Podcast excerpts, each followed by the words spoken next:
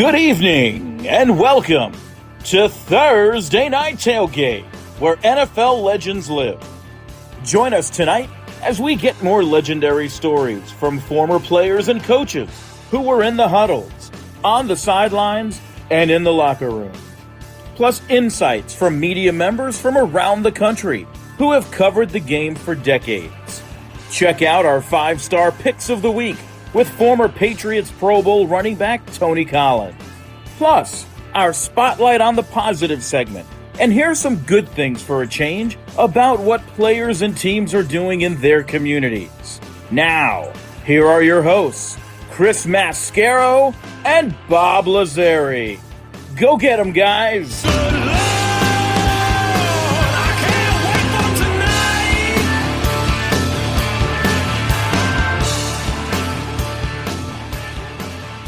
Hey, good evening, folks, and thank you for joining us tonight on Thursday Night Tailgate, where your favorite NFL legends live. Chris Mascaro and Bob Lazari back with you to get you ready for Pro Bowl weekend of the NFL season. Bob, how are you, my friend? Hey, Chris, how are you down there, man? I'm fantastic, thank you. I I, I got to be honest though, Bob. I, I think this is my least favorite week of the NFL season. We got our wish though when the NFL did away with the actual Pro Bowl game. it had become a joke for what five, six, ten years. I don't know what, Bob. It was just it was crazy that they continued to play that game. Nobody really cared. Nobody really tried, particularly on the defense.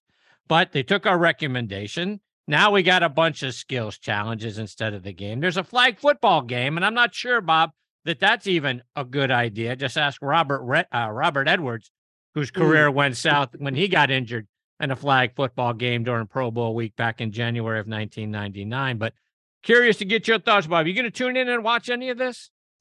I just sincerely doubt it, Chris. I mean, you and I, since I've known you, we've been on the bandwagon. Number one, that the whole Pro Bowl is is a joke, and it got even worse when, um, you know, there was no no actually the two teams obviously in the Super Bowl cannot send players. Um, the players that do get elected elected not to go, so you end up with some kind of strange exhibition game uh, during the week of the Super Bowl hype, and um, it, it, just got horrific. It was basically a flag football up to this year anyway. Uh, so I mean, I, I I just can't get into it. There's so much you know going on with the Super Bowl and um, you know real football uh, to study and analyze, and and that I mean, I, I know they're trying to to gain an incredible audience, very diverse audience, but it has nothing really to do with football. Uh, so I think I'll pass on. I couldn't tell you too much about it, the skills challenges and everything like that. But you're right. It's not like it's. It, it would be horrific for someone to get hurt during such. i I'll call it a silly event.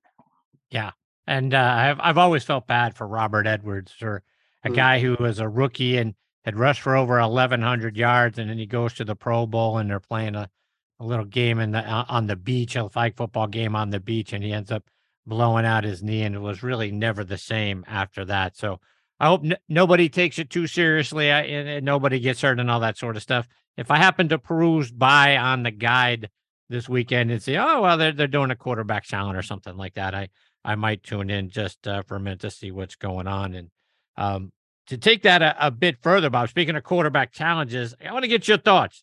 Tyler Huntley named to the AFC Pro Bowl team, a guy who had two touchdown passes, three interceptions. And when he was in there for the Ravens, they averaged a stout, a stout 12.5 points per game with him as quarterback. When I saw it, I was like, seriously? Did they really pick Tyler Huntley to be the quarterback uh, on, on the Pro Bowl team? And then I sort of kind of went down the Rolodex in my head, Bob thinking about uh, who else could they have chosen to play it from the for the AFC. A lot of guys hurt. Um, obviously Tua is a guy who just now cleared uh, the pro, uh, concussion protocol. Kenny Pickett's probably not going to be a guy that you're going to put in there. So you start to really think about what uh, are they going to pick someone from the Jets? I mean, eh, the, the choices of who they could have put in there outside of Tyler Huntley is probably put pretty slim pickings. But I thought, you got to be kidding me, Tyler Huntley, Bob? Uh, hey, I, Chris, it, it, just proves my point. I think it's such a joke. Um, I mean, this is a guy, you know, his third year in the league. He's thrown five touchdowns, uh, seven picks uh, in like 15 games. How is this guy invited to any kind of postseason game? You know, uh, you mentioned the Jets. I, I, might invite Mike White before Huntley. Um, right. I mean, but yeah, when it gets to this pathetic point, Chris, what is it? Can you really call it? I guess, well, not calling it an all star game, but that's what it's supposed to be. Uh, so maybe, I mean, maybe we shouldn't look at it like that. They just, maybe they'll get to the point where we'll just invite players who are interested to come and and you know do what they got to do but i yeah. did not understand what you know i had to remind myself who this guy played for what he's done uh, when they announced it but uh, i think uh, that tells you kind of how pathetic the whole thing is yeah i think that definitely puts an exclamation point on that well, let's take a look back at the conference championship games from last week. A lot of folks complaining about the Chiefs Bengals game and how it was officiated, they, they did miss some blatant holding calls in there, but you know, uh, th- that happens every game. Maybe you could call holding on every play if you really wanted to.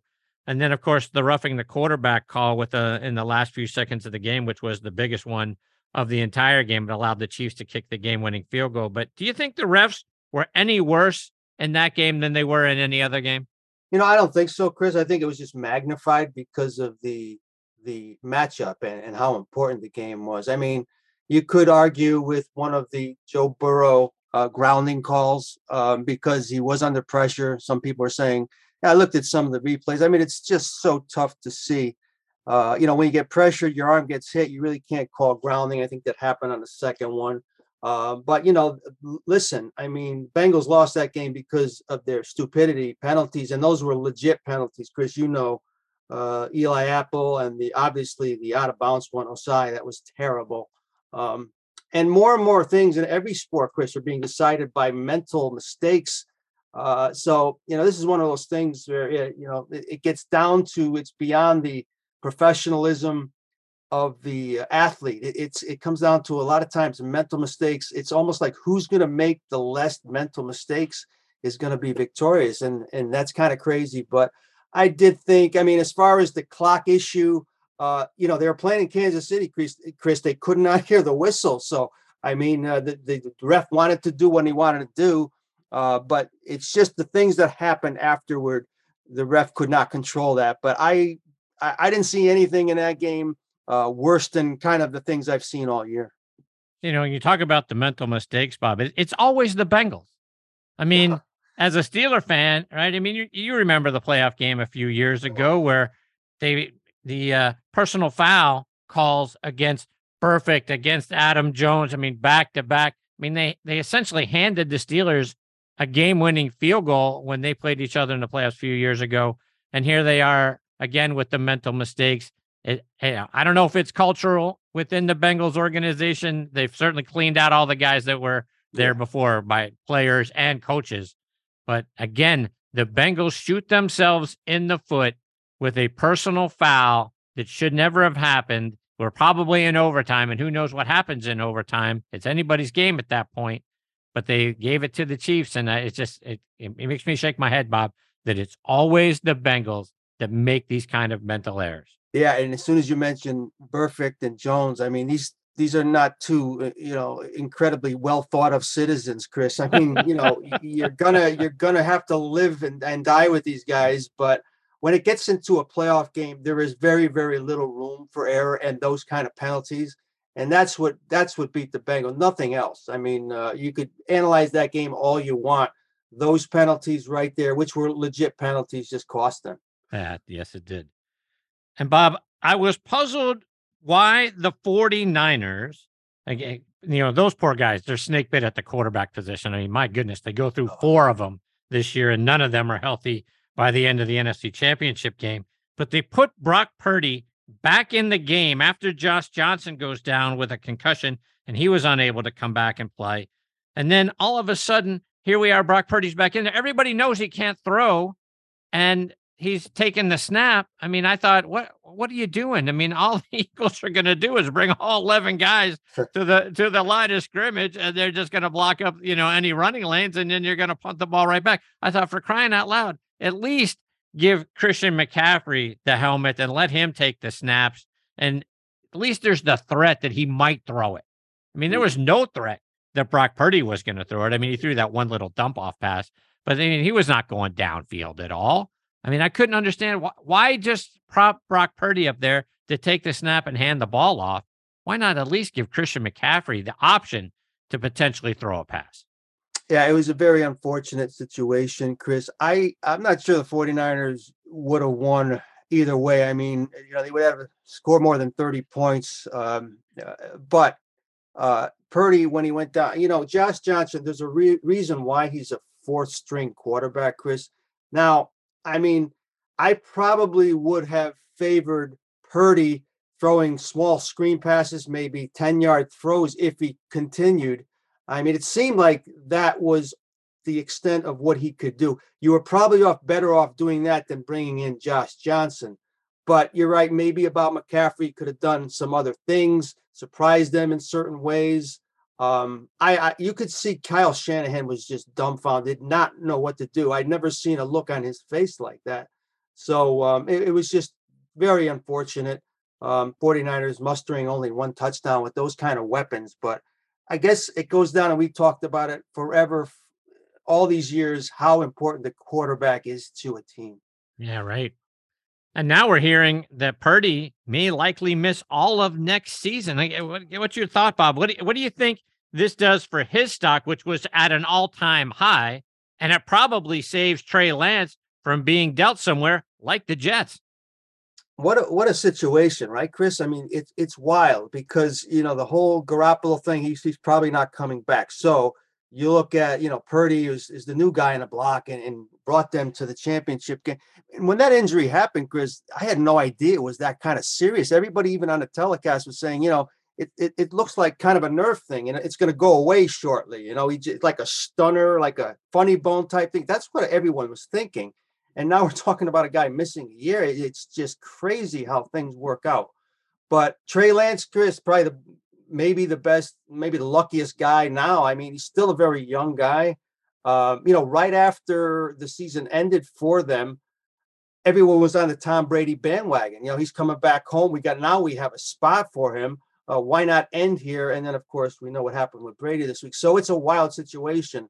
Lance, Purdy gone for maybe at least six months, Chris. I don't know. I guess Lance goes into training camp with the job, but they're, they're, this is probably thing things that the front office is talking about as we speak. Yeah, you, you talk about lucky. Trey Lance is probably very lucky. Uh, he's he's the recipient of this job back because again, I, I think he was on his way out of San Francisco in a trade because Purdy seemed to be the guy, and you're not going to keep Lance there, uh, a former you know first round pick as the backup guy. So he was probably headed somewhere out of town. Now it looks like it's his job again once we get to training camp. Let's move along to our unsung hero of the week. And I know we only have the uh, the four teams, but was there a guy last week, Bob, that really stuck out to you that uh, maybe a little lesser known? You know, Chris, I got to give it. Eh, we're getting down to the point where you know we don't have many to choose from, but the Philadelphia Eagles, since they are going to the Super Bowl, you know, I had a I I I liked watching that Kenneth Gainwell and I said, let me let me look at this guy's background. Of course, I said Chris is going to love this guy. He's a fifth round draft pick, Chris.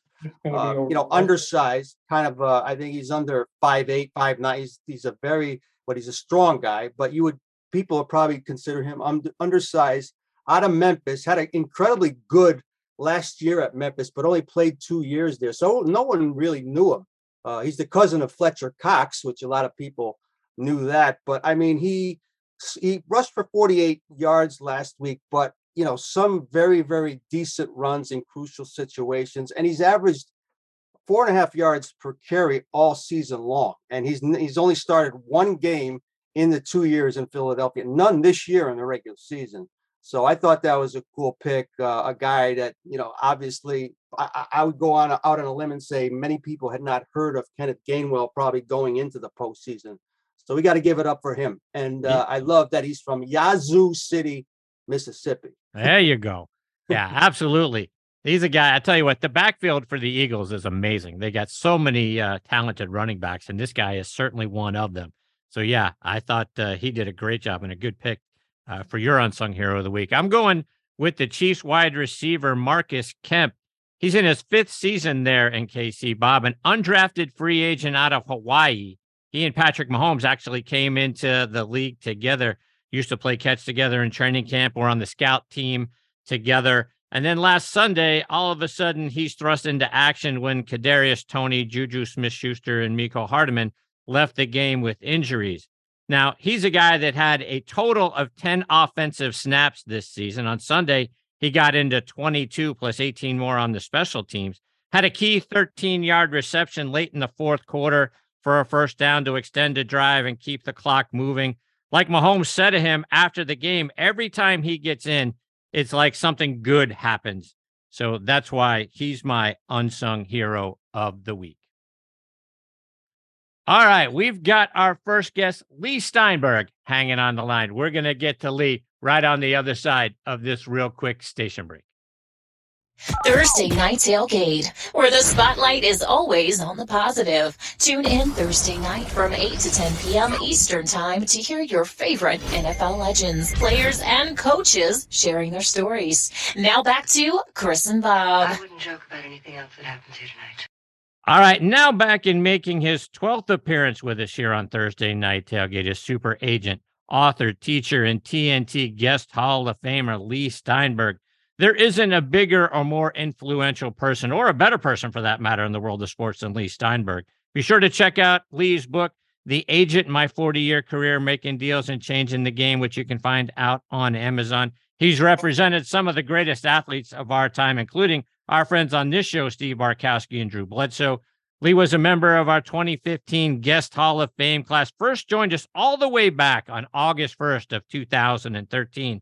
So we're approaching 10 years of being blessed with having Leigh as part of the show. And we're excited he is back with us again tonight here on Thursday Night Tailgate. Hey, Leigh, Chris, and Bob, thanks for coming How back are you, on the Leigh? show.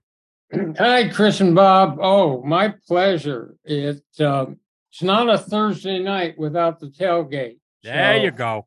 And I, I keep the Hall of Fame bat in a very precious place in uh, my office.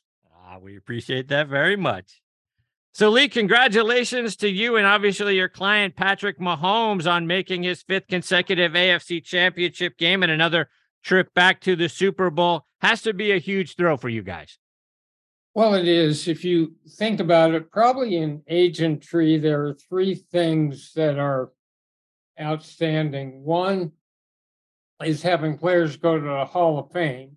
The second is having the first pick in the draft. And the third is the fact that Steinberg Sports and Entertainment has a quarterback in the Super Bowl. Because this event transcends the narrow genre of hardcore sports fans and reaches out all across the country. And so, someone who performs dramatically in the game can vault out of being a great football player into becoming a household name. So, there really is nothing like it in American sports.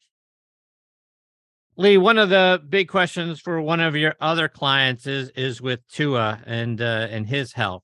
We saw that he finally cleared protocol this week, and and uh, I saw that uh, the Dolphins GM Chris Grier said a couple of weeks ago that the doctors have assured them that Tua is no more prone to concussions than anyone anybody else. Um, your thoughts is is enough being done to protect his long term health? Um, I'm going to let Tua speak for himself and let the Dolphins speak on that precise issue. As you know, uh, on the subject of concussions, I've been active for a number of years. We're going to have at uh, our Super Bowl party next week the uh, a brain health summit with experts, neurologists speaking out on that issue. Yeah, and uh, talk a little bit about that. I know you've assembled a group that's going to look into improving the health and wellness and treatment of players. Talk about what you're doing there. So, really, I looked at a couple aspects. One was that many games end up in the fourth quarter or the last play. And is there a way to stimulate athletic performance and productivity in that uh, window there? Um, and second of all, now with the cap, you have a massive drop off between a starting left tackle, for example, and he gets injured, and all of a sudden you're playing a rookie or someone at the minimum. and so I started to explore were there ways to to deal with these problems and also concussion. And so I went and actually had 240 million stem cells put in my body in Medellin, Colombia. I found a process called RTMS, which is magnets against the brain that stimulates neural uh, uh, processing and uh, and can be really good for players. I found another one with Dr. Tommy Shavers, which is called Nestri, and that um, again can stimulate uh, the brain and, and focus.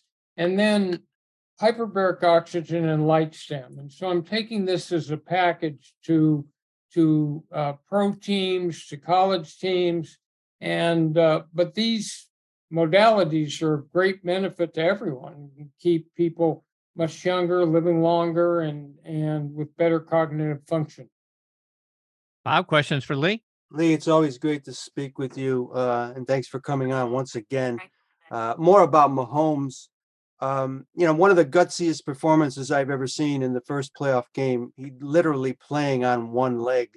Uh, when you saw it happen, Leigh, uh, tell me your reaction and did you stay on top of his health for the last few weeks, what he was going through, and and uh, getting updates on him? Well, everyone knows what a high ankle sprain is and does, and it's obviously a very painful uh, injury.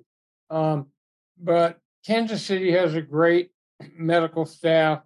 Patrick's uh, really bright, and I will tell you, the fact that someone makes it to pro ball in the first place instead of getting washed out in high school or in college. Um, is a testimony to the fact that they've got some really different bodies with much quicker rehabilitative uh, capacity and much better ability to, to handle pain and hitting.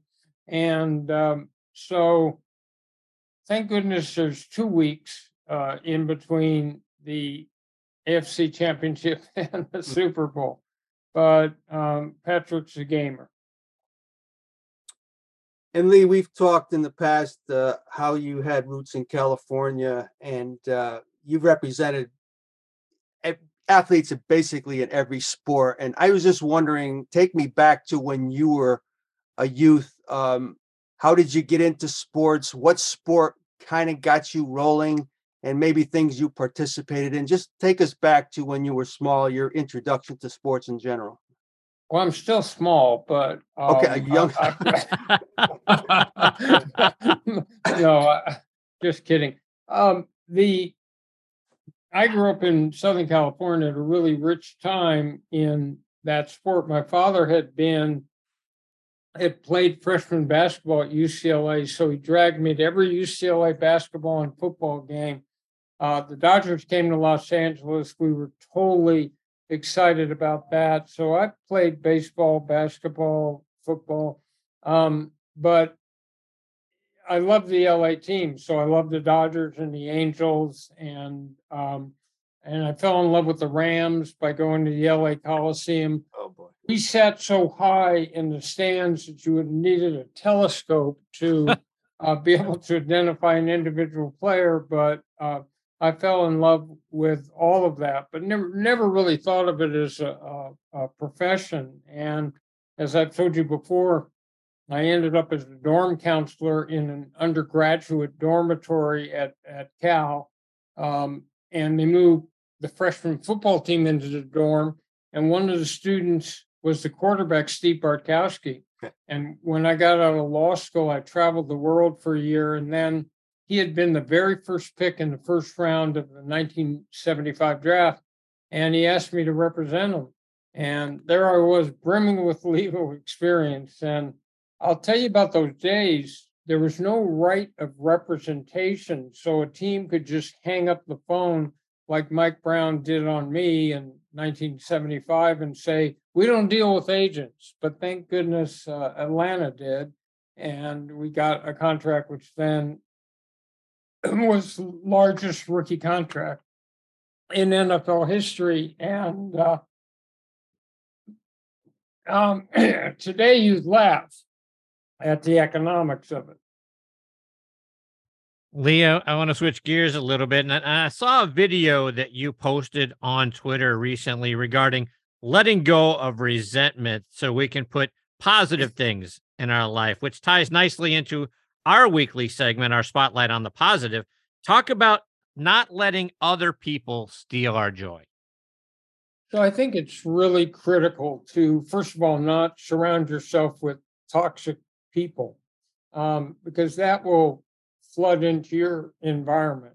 I think it's also important to remember that each moment we spend, if you can simply focus on this moment, I'm doing this show with you, you can draw all the enjoyment out of it. And to understand that when you think positive thoughts, it releases a cascade of brain chemicals into your body that make you feel better.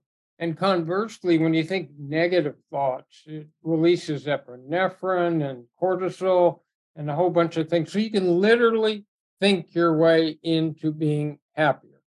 There you go.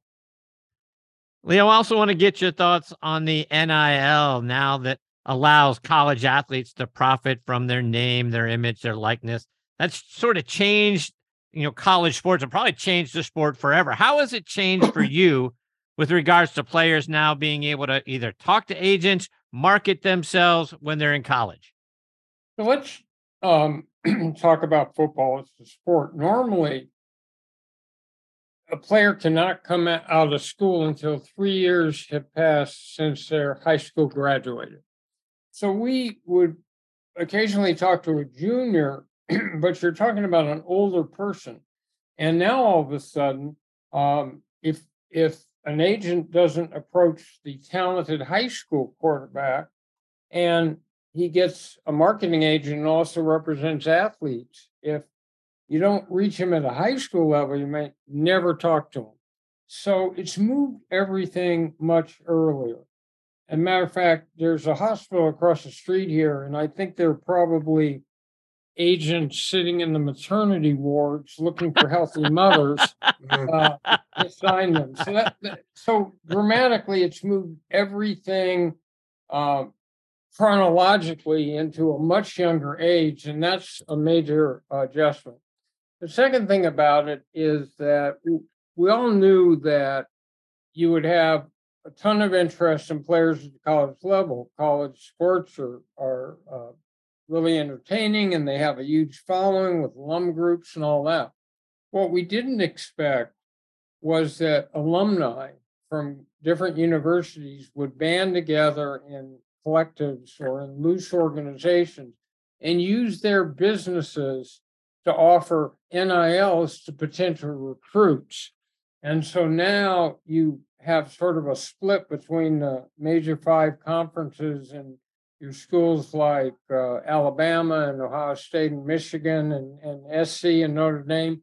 And those alums can put NILs into the mix when someone's deciding to go to college. Uh, and that's going to make a major impact too. So it's had mixed effects. Uh, it's given players more freedom, but it's had unexpected consequences. Yeah, so let's take that a step further because I have to believe it's made the playing field even more, even more uneven across the board. Mm. Because I, you know, if I'm a five-star quarterback, you know, my name, image, likeness is going to be way more valuable if I play at Georgia or Alabama, or you mentioned, you know, Notre Dame or Ohio State then if I go play anywhere else. Suddenly, I'm thinking, you know, the all those five-star players are going to be on four, five, six teams, and everybody else is going to be trying to figure out what to do with uh, you know guys that aren't rated as high. And we've already seen a certain amount of that where the Georges of the world are able to aggregate dominant talent, actually the whole SEC. But it takes you to a time in your mind where you think there may not be an NCAA connection with those conferences. They may just decide on their own that they can negotiate the television contracts, that they can brand themselves, that they can establish networks, that they can uh, put together rules which associate, and and there is going to be a, a big leap um, the the revenue that comes out of football and basketball uh, dwarfs any other revenue. So this then becomes a support for the women's volleyball or, or women's softball or the other sports. So what happens to that at the lower levels or the non-power five levels uh, is problematic and you may see the non-revenue sports disappear and since part of what is supposed to be provided in college is many opportunities for education including participating in sports for as many athletes as possible that may go by the wayside Leigh, as a guy who went to Cal, what, what's your thought? How do you feel about schools like USC and UCLA moving over to the Big Ten?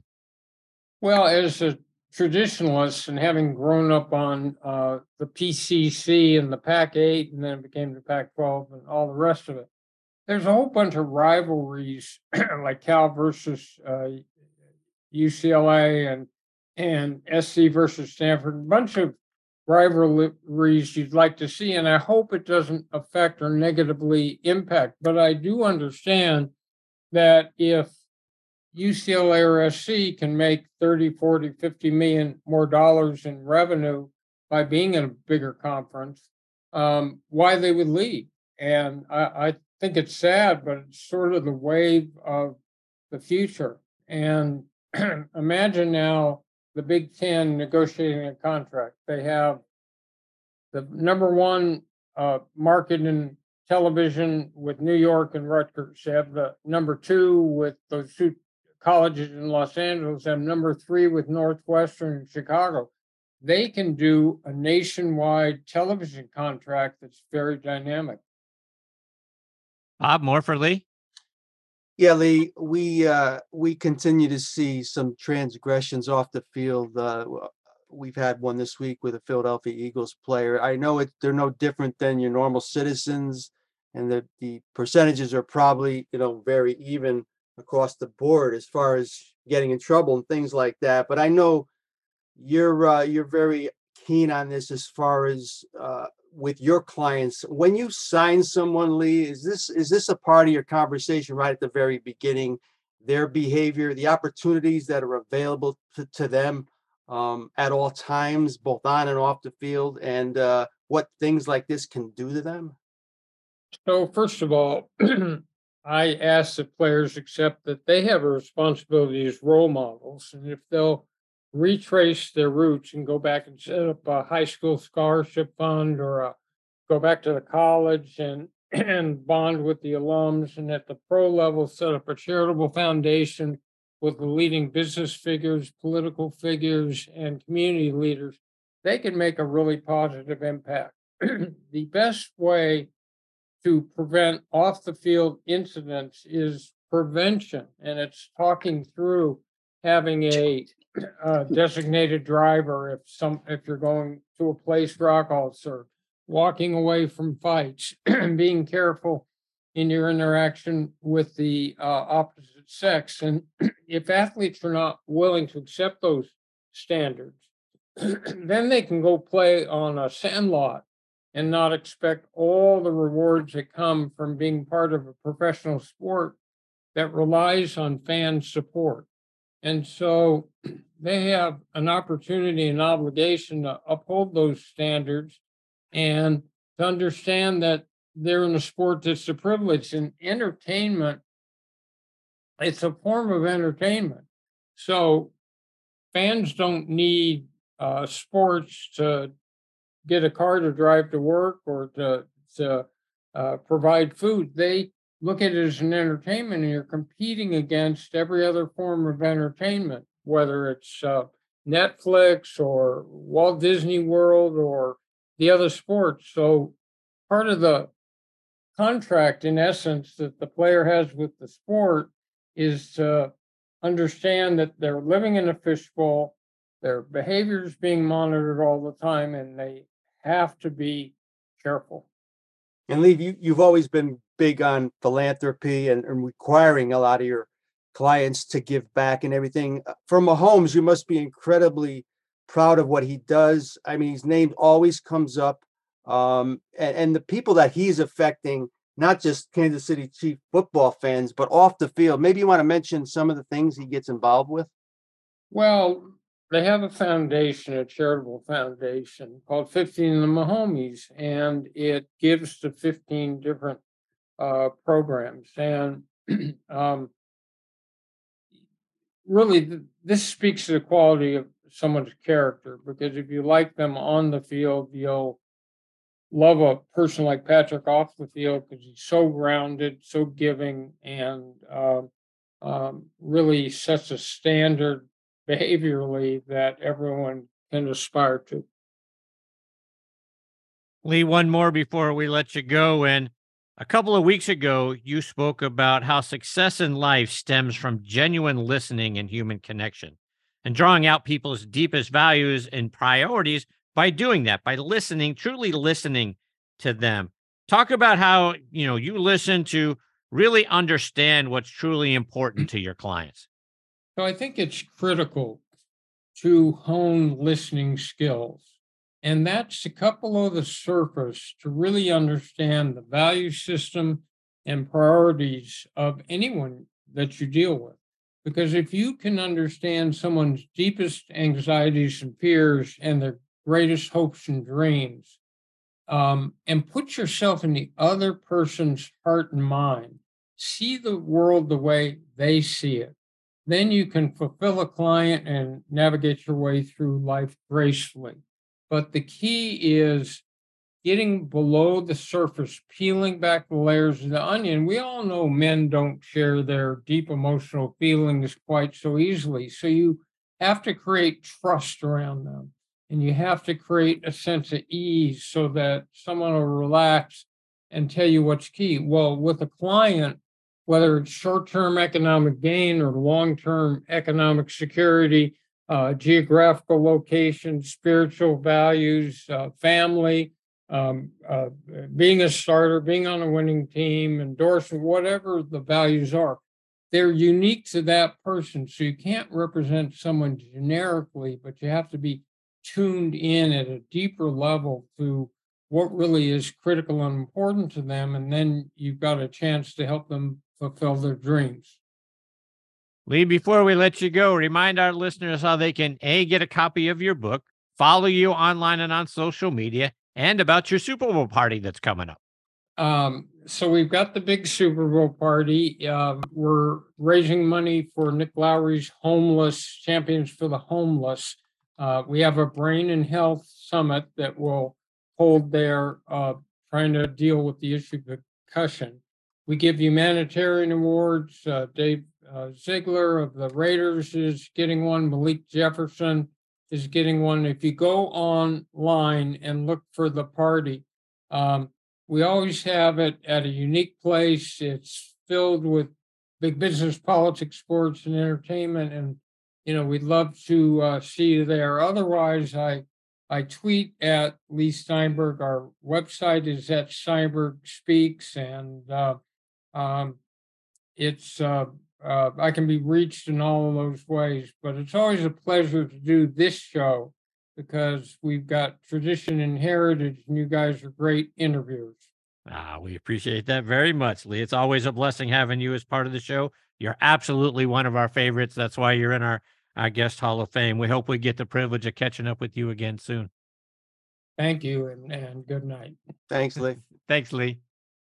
That is the great Leigh Steinberg, Bob. Uh, just one of our absolute all-time favorites for for many different reasons. Not the least of which is how much he is out there promoting. Just like you asked him a few minutes ago, making sure his guys are out there doing the right thing and starting foundations and giving back to their communities.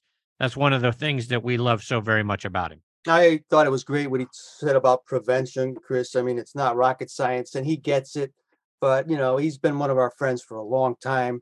He'll drop everything to appear on this show, and uh, we learn something new every time he comes on. And uh, we're already looking forward to the next time we get Yes, a chance to spend some time with him. All right, we've got our next guest, Tony Collins, hanging on the line. We'll get to Tony right on the other side of this real quick station break. You're listening to Thursday Night Tailgate with Chris Mascaro and Bob Lazari, where NFL legends live on. Back to you, boys. him. He's alive. All right, now back with us is former Patriots Pro Bowl running back Tony Collins. Tony, how are you, my friend? Hi. Tony.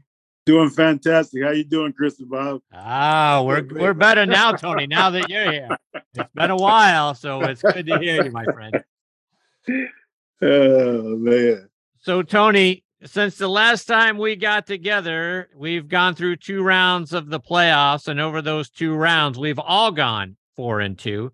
For me, started out strong. I was four and zero in the division round, then zero and two last week. You and Bob were three and one in the division round, and one and one last week. We all thought the uh, Bengals would beat the Chiefs. That didn't work out in our favor. And then you guys picked the Eagles. I had the 49ers. If I had known Brock Purdy wasn't going to play and they weren't going to be able to throw the ball, I might have gone a different way. But that, that's how that goes. But because of all of that, Tone, I'm sorry to tell you, Yeah, yeah, clinched. Bob has I clinched know, the I know. prognostication championship. He's back to back now, my friend. But, hey, hey, Chris, we're gonna have to do something about that, man. We can't let him win I know. three in a know. row. We, Right? We cannot let him win three in a row. Yeah, I no still- I- three peats. I still get nervous at night. You know, I I I, I think of you two guys chasing me, and especially a former running back. I, I get I, I still don't sleep well at night. So, uh, but it, Well, has we got that. been a great year. I mean, I mean, you know, Chris. I mean, if you can pick sixty percent of the games right, and we pick competitive games, sixty percent is good. To be over seventy, uh, I don't know if I'll ever be able to top that. Yeah, right? 40 and 16, Bob. Can you Wow. believe that, Tony? The guy goes 40 and 16. Yeah, that's that was that was unbelievable. Yeah, that's that's strong. That- You know, that's that's a once in a lifetimer. But I'm I'm coming for you. ne- I'm coming for you next year. there. I feel it already, Tony. there you go. Tony, I want to get your thoughts on the uh, on the championship games. What'd you think about what you saw with the Eagles and 49ers game? Bob and I were talking about it at the top of the show. I was surprised that they just put Purdy back in there just to take the snap and hand the ball off. Everyone knew he couldn't throw the ball. I thought for crying out loud, at least let Christian McCaffrey take the snap and there's at least a threat of a throw. They had none of that with Purdy. What'd you think? I mean, you know, when when when Purdy went out and, Johnson came in, you know, you still, you know, there's still a hope. But when Johnson went down, it was just like, oh man, this is this is not good. It's not going to be good for him. And then when I knew he couldn't throw the ball, and all they did was it's third and fifteen, and they're running sweeps, uh, they're in trouble. But uh, you know, Philly Philly controlled the game, man. I mean, offensively, uh, their offensive line, and I think their defensive line too. Uh, they were coming off the ball very well uh, offensively, uh, uh, and and you know they they they got to the quarterback, man, and that's something that they do, and they do it very well. Yeah, I mean, one of the things, and Bob talked about it in our Unsung Hero of the Week award with Gainwell. I mean, they got three, four running backs that could probably be starters on any other team. They run the ball Mhm. so well. Then you throw in Jalen Hurts, who can who can obviously run the ball too. I mean, he was nothing spectacular in the air. I mean, I think he had like 120 yards passing, something like that. But they they just run the ball so well. That offensive line is so good, opening holes. I mean, you- they they're coming from all different directions. They're going to be tough to stop for you know when as we look ahead. You know, next week we'll do our Super Bowl picks. But for the Chiefs, well you got to have that that off that defensive line stout if you hope to stop any of those guys. And and the thing about their their offensive line and their their I guess their offense is they they still have that threat of Jalen Hurts uh, with with the fake. I mean, he can either hand it off or he can keep it himself, and that was that was holding you know holding uh, Bosa. You know, he couldn't you know couldn't make the plays that he wanted to make the plays because he had to contain Jalen Hurt, and they were just running up up, up through there. You know, Kelce was pulling. Uh, he's one of the best best at it uh, coming from coming from that center spot. You you don't really see centers pulling too many uh, uh, too many of them in the NFL, but Kelce does a great job of that, man. And they just control the offensive line, and that uh, that really that's really what won the game. I believe. I believe if Purdy would have stayed in the game, uh, it would have been more competitive game. But I still believe that uh, uh, the Eagles would have came out on top. Going over to the AFC Championship, Tone, a lot of people pointing at the officials, uh, talking about, you know, how many calls that they missed, maybe a little more bias towards the Chiefs. What do you think? Did, were there any more questionable calls in that game than you've seen in any other game this year? Uh, you, you know, you, you got the you get those calls, and you know, you know, unfortunately, the last call uh, on, the uh, the defensive end that when, when he knocked Holmes out, out of bounds and put him in field goal range, uh, it was clearly uh, a, a personal foul. You know, I mean, he was definitely out of bounds, so you can't argue with that. But again, you know, you you, you can't depend on the refs to win games, especially in a in an AFC Championship game. That's something that you just cannot uh, do uh, uh, if you want to get to the Super Bowl. And it just lets you know how hard it is to get back there, man. I, I thought Cincinnati had the tools to to beat Kansas City, and I mean they're in the game the, the whole game, and just that uh, that that last play, I, I just knew it was going to go into overtime, uh, but that last play really, really uh, hurt them. But I, like I said again, you just can't believe it blame the refs. I mean, any any player is going to tell you that. You know, you you. I mean, unless this was a if it was a, a, a, call that you know at the end of the game that lost the game for you because you you you know you have to control that game and and Cincinnati did a great job, man. You know, playing uh, uh, in in in in KC, and I mean they they had a chance. They have many chances to win that game. Yeah. Bob, questions for Tone? Yeah, Tony, more on the Bengals game. I, I I'm under the impression, t- correct me if I'm wrong, I, I think you can throw a lot against Kansas City. But that day, Burrow, it just seemed ego got in the way. Maybe it's the coaching staff too. They took too many shots way down the field. I thought they could have thrown all day long, short 10, 15 pass, 10, 15 yard passes and killed Kansas City. They just got away from that. And on top of the mental mistakes, obviously. But I, I just think a little bit of ego got in there that they could they thought they could do anything they want way down the field and it backfired. Yeah, and, and, and you know you, you got to look at another thing too. When you get when you get into the playoffs, into championship games, into the Super Bowl, uh, I don't know how many yards rushing that the Bengals had, but I know it wasn't a lot, uh, and and that's something that uh, they're used to doing. I mean, they got a great running back, uh, but you know, I, I, you know he wasn't a, a part of the game. I mean, he was Right. he was he wasn't a part of the game at all. And so with that, and you know, again, you know, Burrows was trying to go deep, and you know, but he has he has he has those tools out there with Ja'Marr. You know, sometimes you just have to throw it out there, and Ja'Marr's going to get it. Mm-hmm. But uh, again, it, it, it, comes it comes back down when in, in a championship game, who who's going to control the line of scrimmage? That whoever controls the line of scrimmage is going to win those games. And Tony, we touched on this earlier in the show about mental mistakes. It seems like it's becoming more magnified throughout every sport. Um, you know, it, it, can cost you championships, and we see it all the time. Uh, just stupidity, penalties, um, and I'm sure you are aware of aware of it. I mean, for the most part, did coaches you had throughout your career at every level stress the mental part of the game?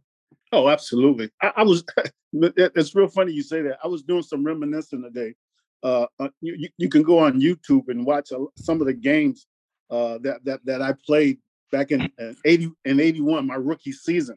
And uh, in my rookie season, we went two two and fourteen, only win, only winning two games. But every game that we played, we were we were in every game that we played because we had we had a talented team, but we just made so many so many uh, mental mistakes during those games.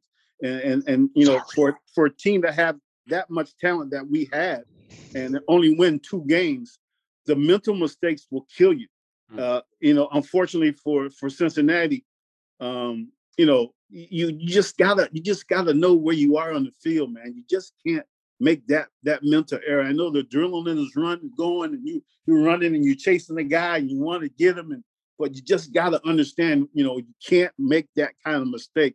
And you know, unfortunately, that that was, I believe, it, it was the, the the the the straw that broke the camel's back for them. You know, putting them in field goal range and uh, them actually, uh, uh, uh, losing the game. But again, mental mistakes is something that you cannot do at all in football.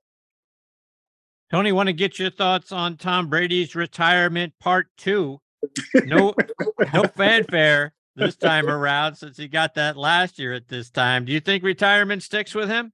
Yeah, I think he's going to be good. I think he's going to be making more money broadcasting than he played in the NFL. So I think he's going to be all right, man. You know, I I I, I really want to see him retire uh, after they won the Super Bowl in Tampa. But you know, eh, you know, it's it's hard to do that when you love the game uh, like like Tom does and uh, want to compete. And I, I know he didn't want to go out uh, the way he went out, but uh, again, you know, you you can't take anything from Tom. Twenty three years uh, playing in this game, playing in ten Super Bowls, winning seven and five MVP MVPs. I mean, what what else can you do, man? I mean, right. So I, am kind of glad that he that he sat down, and uh, I was hoping that he he wouldn't try to take a chance and go into another team doing something that it, it was just just way too much. And I'm so glad that he he uh he, he's he's retiring and uh he's not gonna take any more hits, man. He, he's done his job. He's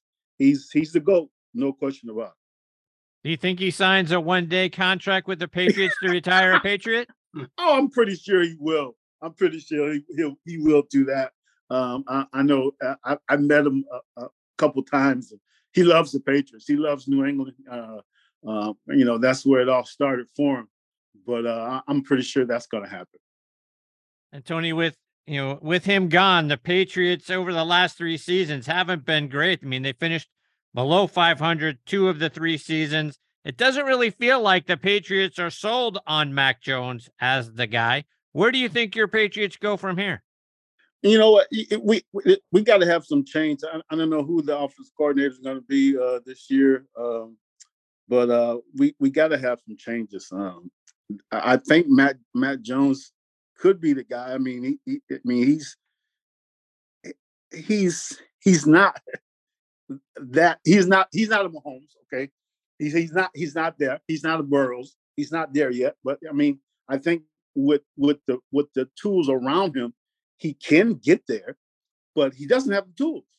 And that's something that I you know the last three or four years. I mean, even when Brady was there, I was I was every time the draft came up, I was just, oh my God, why are we drafting this guy? I mean, why are we drafting this guy? Hmm. We got to go after some, we got to go after some ballers, man. And uh, that's one of the things that New England's going to have to do, man, in order to change this change this uh, direction that they're going in. Because I, I don't see them, uh, I don't see them making any any big steps next year if they don't get that go-to player, that go-to receiver, or that go-to tight end. Uh, their defense is is is okay, but they don't have that offensive uh, explosive guy that you know they don't have a. I put it. They don't have a Lamar Chase. Okay, they, they don't have that guy, and that's something that they need uh, to help uh, uh, Matt Jones. I, I I think Mac is. I think he's a good quarterback, man. He's not a great quarterback, but but I think he can be a great quarterback. And but what's going to help him with the tools? You got to have tools. If you if you're a carpenter, you don't have no tools. you just you're just a, work. You're out of work. You're just an average carpenter, man. You're just you a guy. yeah, you're just a guy sitting on the couch at home. Yeah. Bob, one more for Tony. Yeah, Tony, I just want to get your reaction to the Mahomes injury. You know, I mean, high ankle sprains, th- those can really curtail careers. This guy basically played on one leg two weeks ago and then, you know, was a little better last week, but could still see gimpiness. I'm sure you've experienced them, Tony. It's different, obviously, for a running back. But tell us your reaction. You know how you got treated. I mean, tell us about high ankle sprains in general. High ankle sprains, man, are that's it's no joke. I mean, hmm. I've I've, I've had one. Uh, I had one in college, and um, I was out for three weeks. And as a running back, you know, when you when you get a high ankle sprain, you can't cut, you can't do anything. As a quarterback, it's the same thing. Now they say he didn't take a shot uh, uh, I, I, don't believe that. yeah, I was wondering the same. Uh, I do not. I do not believe that. I mean, uh, I've I've uh, uh, I've had a high ankle sprain before, man, and it and it really hurts. It's it, it it's it really really hurts, and the mobility. I mean, I, okay, I'll go back. I'll, I'll, put it to you this way: the treatment that we had back in the '80s probably is a, a lot less than how the treatment is right now. I'm pretty sure he's got uh, great treatment on it and different things that we didn't have back then. But at the same time, it's still a high ankle sprain, uh, and, uh, and and I, and it's still going to affect him uh, uh, in in, t- in two weeks. I mean, you can't tell me that that he's going to be fine. Uh, you know, I don't I don't care what it is, uh, how, how, much treatment you get. It's just the fact you you got to stay off of it. uh, and and that's the thing that's I, I think uh, the the Eagles are going to go after him. I mean, and that's that the Eagles can can get after you on that defense. They got some defensive players that that that'll come after uh, Mahomes and get him out of that pocket and make him run. And if what happens if something goes wrong as far as somebody land, falling on that ankle during the game, man, it, it's it's going to be and and I, and I don't want that to happen because I want to see a good uh, uh, Super Bowl game. I, I, don't want him to get hurt. I want him to play that whole game because I, I, truly believe that Mahomes is one of the best quarterbacks in the league right now, and uh, for him to get hurt in the, in the Super Bowl is just not. I mean, it it, it, I, it will be a super. It'll be a, it'll be another uh, NFC Championship game that you know no, nobody wants to watch. But um, hopefully he'll be good. But uh, I, I just man, this it's to be tough. It's to be tough uh, beating beating those Eagles uh, on Super Bowl Sunday. Tony, one more before we let you go. And you mentioned looking back over your career, and we've talked about this with you before during this week in, in previous seasons. But for those who haven't joined us in the past, I want to go back to your time getting ready to play in the Super Bowl. It was the season of 1985, played in January of 86. You had two weeks bef- between the AFC Championship game and the Super Bowl. What was what were those two weeks like for you trying to a prepare to play the 85 Bears, one of the greatest teams of all time, and then also dealing with all the distractions outside of the game, you know, making the travel arrangements for the family, all the ticket requests coming, I'm sure left and right center for you. Talk about what those two weeks were like for you. That was the biggest thing for me was my family because you know I'm from a huge family and so so it wasn't just my my my my brothers and my sisters and my mom and my dad. It's my cousins and my uncles and my nephews. And mm. everybody wants to come to the super bowl. And so you know trying to um uh, trying to uh, accomplish accomplish that and making sure everybody is where they're supposed to be and making sure everybody's doing good. Of course i'm, I'm gonna take care of mom and dad. But it, the, the biggest thing for me was my family just trying to get tickets. I mean, I I had to I had to buy a lot of tickets for Super Bowl, but uh, uh, it it was an ex- uh, experience that you you know you you you that you know not not a lot of guys get, and I'll cherish that moment forever.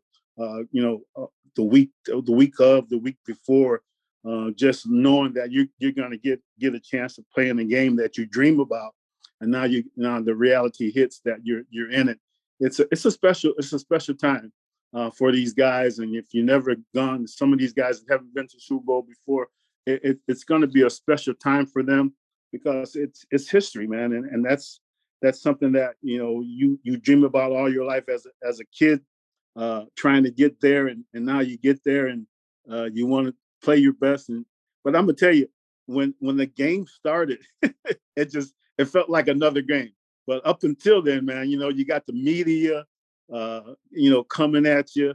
Um, it, it, was it, it, was pretty it was pretty uh, awesome for uh, just you know thinking about it now. It was pretty awesome. We were staying in the same hotel as the Chicago Bears were. Um, you know, this big huge I can't remember the hotel, but I know we were staying in because we we had curfew at eleven o'clock every night, and while, when we were coming in, they were going out. so we, we we had curfew every night, but they they only had curfew on, on, game night. So uh, it, it was pretty cool, man. Tony, before we let you go, remind our listeners again about how they can get a copy of your book and also follow you on social media. Follow me on social media, Facebook, Instagram, Tony Collins BWYB. Uh, just trying to get those books out. You can just go to Amazon uh, to pick up pick up one. And and a lot of what we're doing now with the books, especially when if you if you buy it on Amazon, uh, uh, a lot of things we're doing as far as uh, getting the books into the schools uh, as well. So uh, Instagram, uh, Facebook, Tony Collins BWYB. Tony, you're the best, my friend. We look forward to catching up with you again next week. We'll go through our Super Bowl picks between now and then. All the best to you Have and your family. Week, Tony. God bless, guys. Take care. See you, Tony.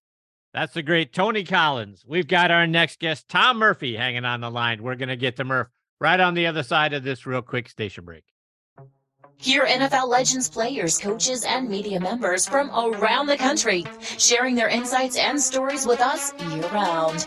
Here on Thursday night, Tailgate, Tailgate, Tailgate, Tail, Tail, Tail, Tailgate. All right, now we are back with one of our favorite people on the planet and a member of our Listener Hall of Fame, Tom Murphy. Tom is a co host of One Patriots Place, the podcast that you can find out there online. It's an award winning one, and Tom's fantastic on it. He is also the baseball editor and writer for E2G Sports. And like I say, a member of our Listener Hall of Fame, a guy we are very thankful for and honored to have back with us again tonight here on Thursday Night Tailgate. Hey, Murph, Chris, and Bob, hey, thanks for coming Murph. back on the show.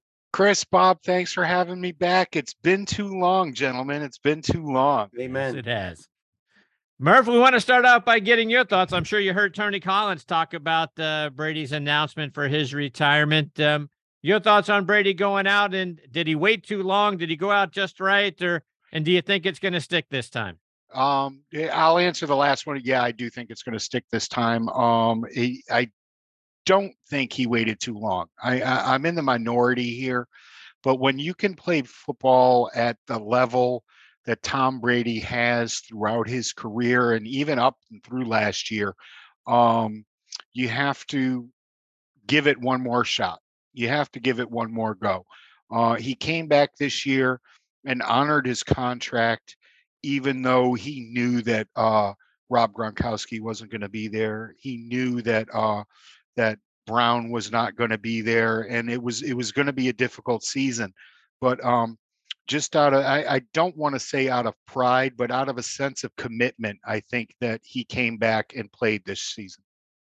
So you don't think there's any opportunity that let's let let's say the Patriots next season get off to a good start. They're playing really well. They've got themselves in position to to go into the playoffs, whether that's leading the division or, or certainly have an opportunity as a wild card. And then, God forbid, something happens to Mac Jones. You can't Im- imagine a scenario where Robert Kraft gets on the phone and says, "Tom, get, wow. Give me four games. Give me that's, four games to get us into the playoffs." That's a great question, Chris. That's really a good question.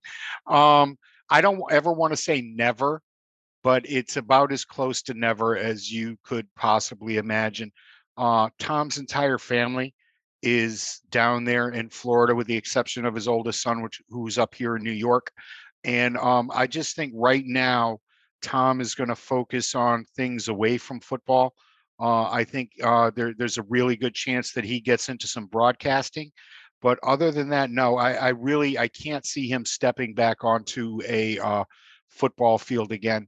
The the opportunities that he had, and he does have them, um, are basically on the West Coast. And if he's not going to start and be all the way in from the get go, I can't see him uh, coming back, even even with the familiarity of O'Brien and coming back here to New England.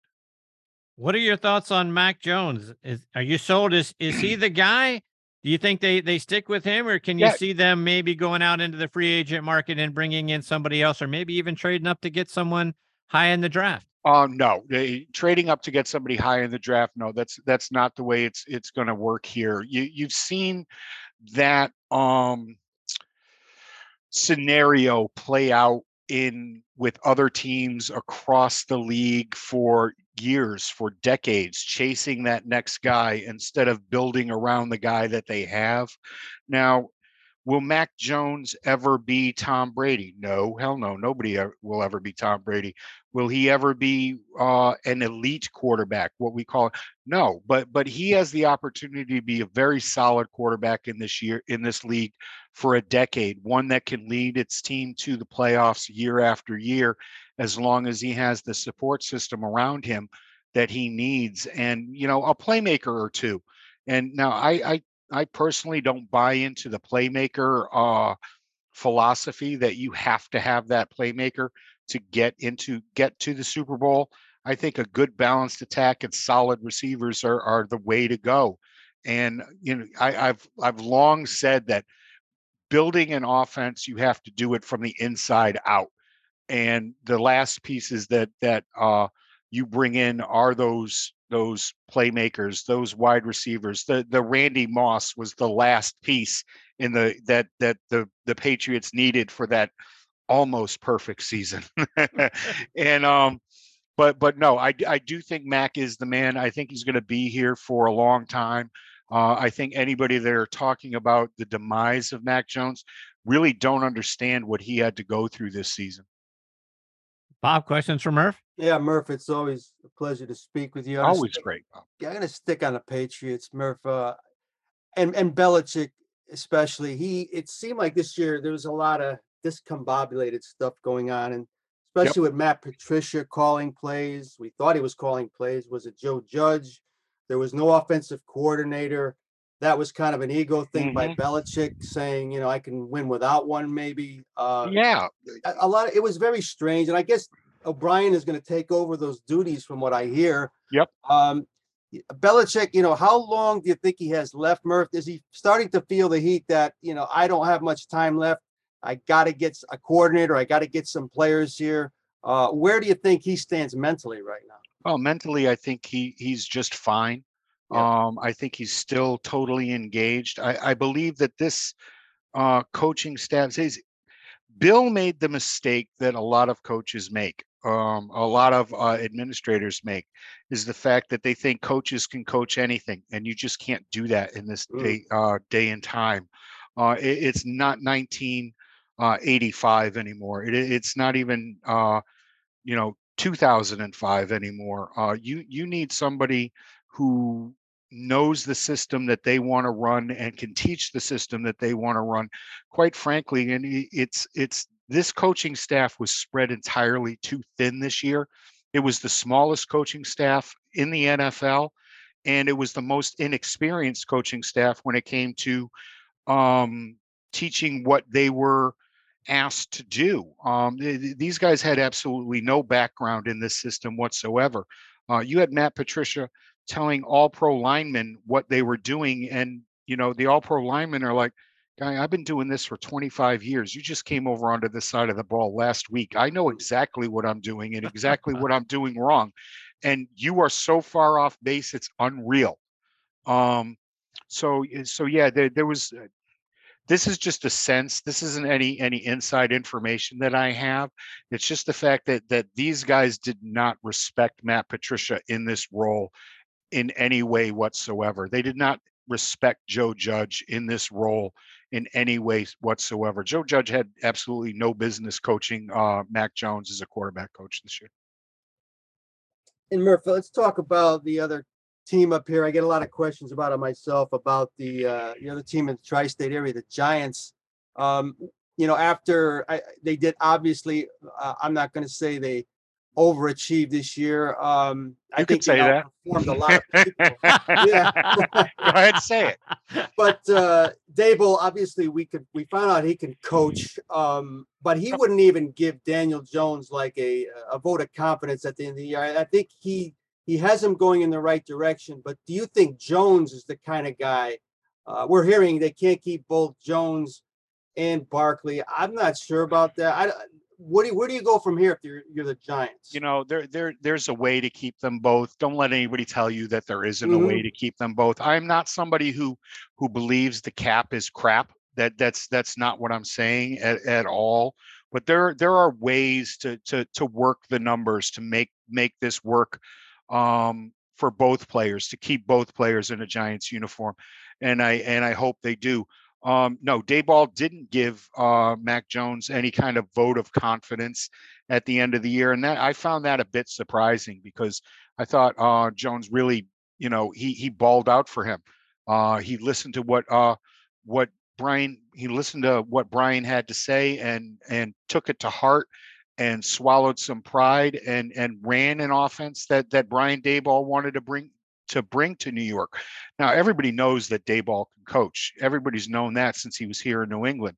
Everywhere he's gone, he has done well, and those teams have succeeded. I don't think Josh Allen would be anywhere near the quarterback that he is uh, today uh, without Brian Daboll. Um, and more and more you saw, while you know, not to take this up to Buffalo, but without Brian Daboll, he didn't have as good a season. He didn't have somebody there in his ear reeling him back in. I've said more on more times than uh, more occasions that I can count, even if I took my socks off, guys, that uh, there's nobody on the planet that believes their press as much as Josh Allen does. Honestly, I don't, dis- I don't disagree with that, Murph. yeah, thank you.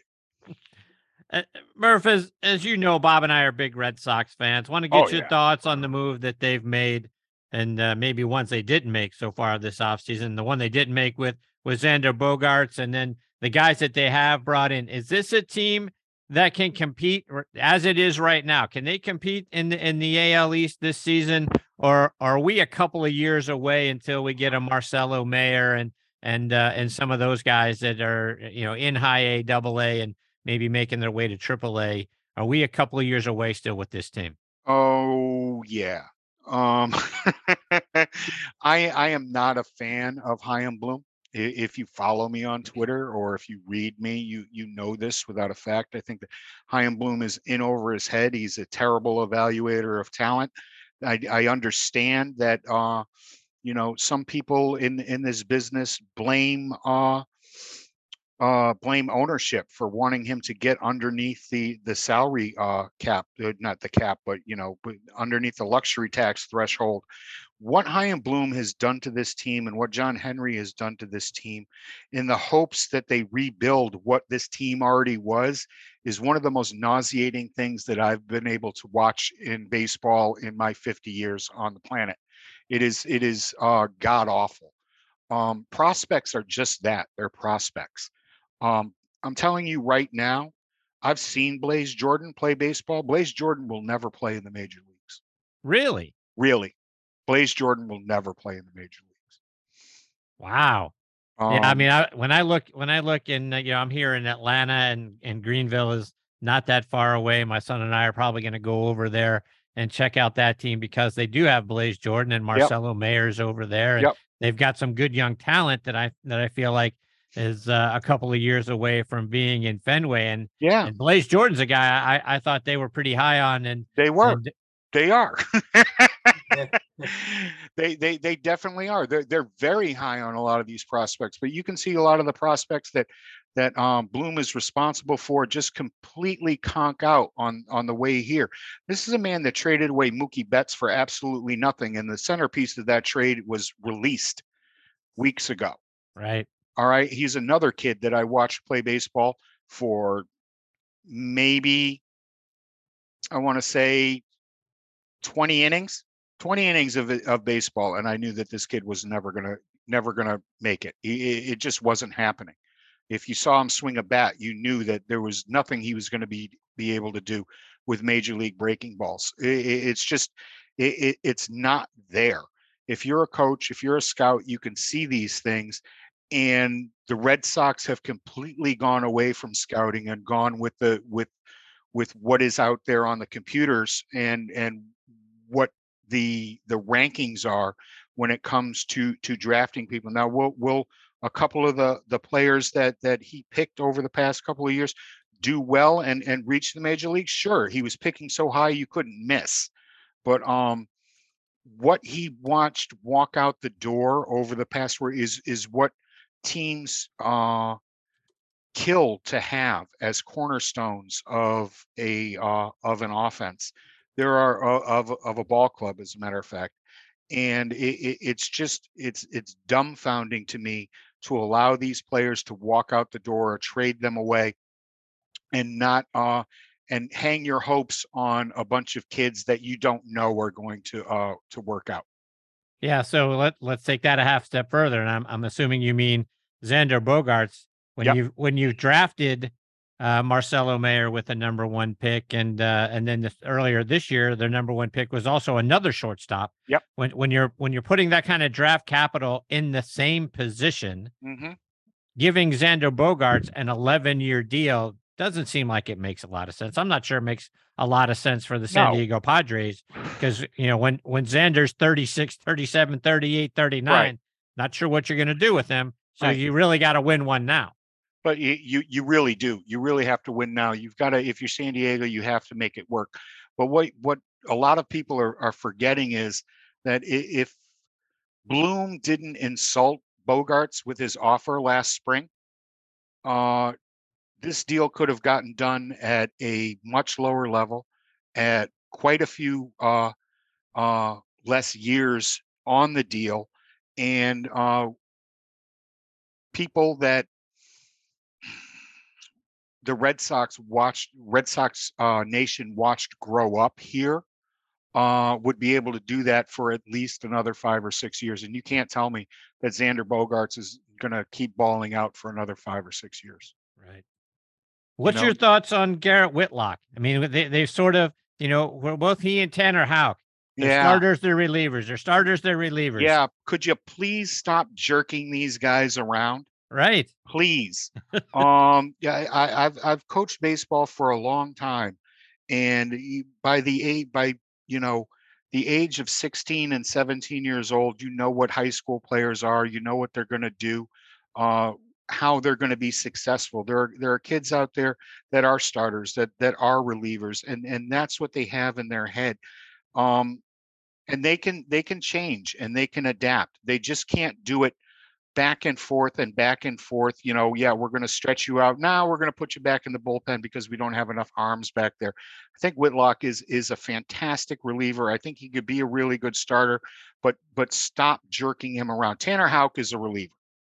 Okay, that's it. He he's he's a seven, eighth, seventh, eighth uh, inning kind of guy. That's where he's going to to have his mo- the most success in his career, and I think that's where he should stay. Bob, one more for Murph. Yeah, Murph, I got to get your opinion on Chris Sale. I mean, here's a guy Oh God. that has uh, won 11 games in the last four years. Yeah. Obviously, the injuries, and he'll be 34 uh, when opening day arrives. Um, can you really count on him? What do you think? I mean, is it is it going to go down as a nightmare signing? And what do you expect from him this year? Short answer, yeah. It, Yeah. it, it's a nightmare signing. Um, I, I- the amount of money flushed away on on Chris Sale it has has been uh, unbelievable. Uh, the the last I, I I can't remember uh, a signing as bad as this. I- I- it's you know at least the guys got out there and played. It's just every other week there is something. Eh, We live in a we live in a in a world right now where everybody has a phone out and is recording everything that they've i've yet to see anybody show me a, a, a, a tiny little clip of him dumping his bike on the green you know how, how is that possible how is that possible um th- this man he he he hails from the the land of fragile you know small island off the coast of of italy you know just a little speck in between italy and sicily lies the the the the island of fragile.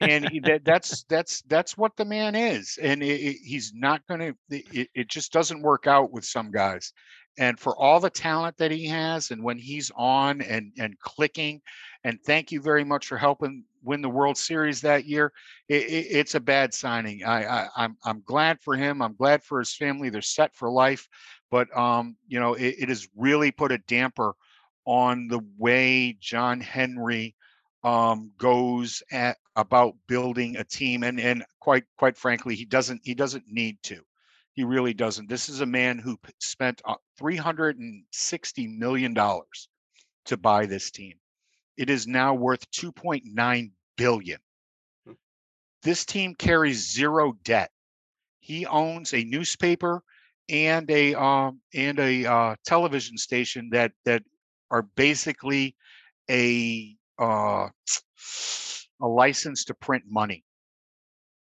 Yeah. No- no hockey debt. team. Yeah, and a hockey team now, and a and a and a uh, and a soccer team over there. Right. But but just sticking with the Red Sox, the, you carry no debt, none, and you are worth two point nine billion dollars. You have an operating cost of under two hundred million, and you earn close to three hundred million dollars a year. That's just what's on the books, and you're telling me that you can't afford to sign these superstars that we watched grow up and then go out and spend a little more money while you're waiting for these prospects. Prospects are just that, gentlemen. They're prospects. You never know how it's going to work out with them. Murph, one more before we let you go. How's Sure. Butchie doing, and when are we going to see him in a Red Sox uniform? no, he's doing great. He's going to be playing Twilight this year. That's going to be a lot of fun for him. Uh, there, there's there's some talk that he'll go up and play some Cape League ball this year if he gets his butt back into college. Um, he'll be able to do that. But no, he's fantastic. Hopefully, somebody sees him on a mound uh, this summer and and gives him a shot. Uh, I believe that's that's all the kid needs is is just the right moment and the right shot. He's still only 19 years old, and he's still going. Right now, he's just going out there and having fun. He's he's enjoying the wood bat stuff, and he, he's having a good time and working really hard. there you go. I appreciate that question. Tom, let our listeners know how they can uh, listen to your show, plus follow you on social media and read you online. Of course. Oh, thank you guys. Um, you can you can follow me on the the Bird app, as we like to call it, at tmurf207. You can read me over at e e2gsports.com. Uh, and of course, every week you can hear me on uh, on e2gsports.com. You can also get it on Stitcher and Spreaker and you know everywhere else. And and now we're on YouTube. Please please rate and subscribe over there to uh, One Patriots Place. And every Monday, I you can catch me on Locked On Patriots with Mike D'Abate. There you go. Good shout out from Mike, another really good. Oh guy. yeah, great guy, Love great him. guy, fantastic guy. Uh, I, I want to thank you guys for for having me on. It, it's a pleasure, and like I said, it's been too long, gentlemen.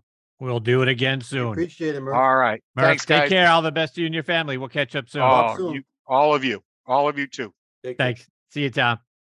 That is Tom Murphy. Again, at TMurph207 is where you can follow him on social media. One Patriots Place is the podcast. Just one of our all time favorite people, Bob. Yeah, we uh we go back and forth a lot with Murph on Twitter. Always interesting stuff, especially during baseball season. And he doesn't hold back, Chris, and it kind of got does like we like. So uh, we uh, we look forward to uh, spring training and what Murph has to say as that season continues. Yes, we do.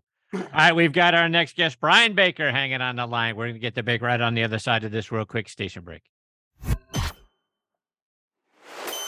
You're listening to Thursday Night Tailgate with Chris Mascaro and Bob Lazari, where NFL legends live on. Back to you, boys. Him, he's alive. All right, now back with us is new Georgia Tech senior defensive analyst for the defensive line, Brian Baker. Brian has been a great friend of the show for a very long time, going all the way back to July of 2012. So we're coming up on 11 years of having Brian as part of the show. Let me remind you about his background. He's from Baltimore, Maryland, played his college ball at the University of Maryland, where he helped the Terrapins win the ACC conference title in 1983. Following year, he became a graduate assistant there at Maryland. Uh, he graduated with his degree in marketing. His resume says he's been coaching for over 35 years now, but as we've said many times in the past, he's clearly got the fountain of youth in his backyard because if it wasn't for a couple of gray hairs in his beard, the guy barely looks like he's 35 years old.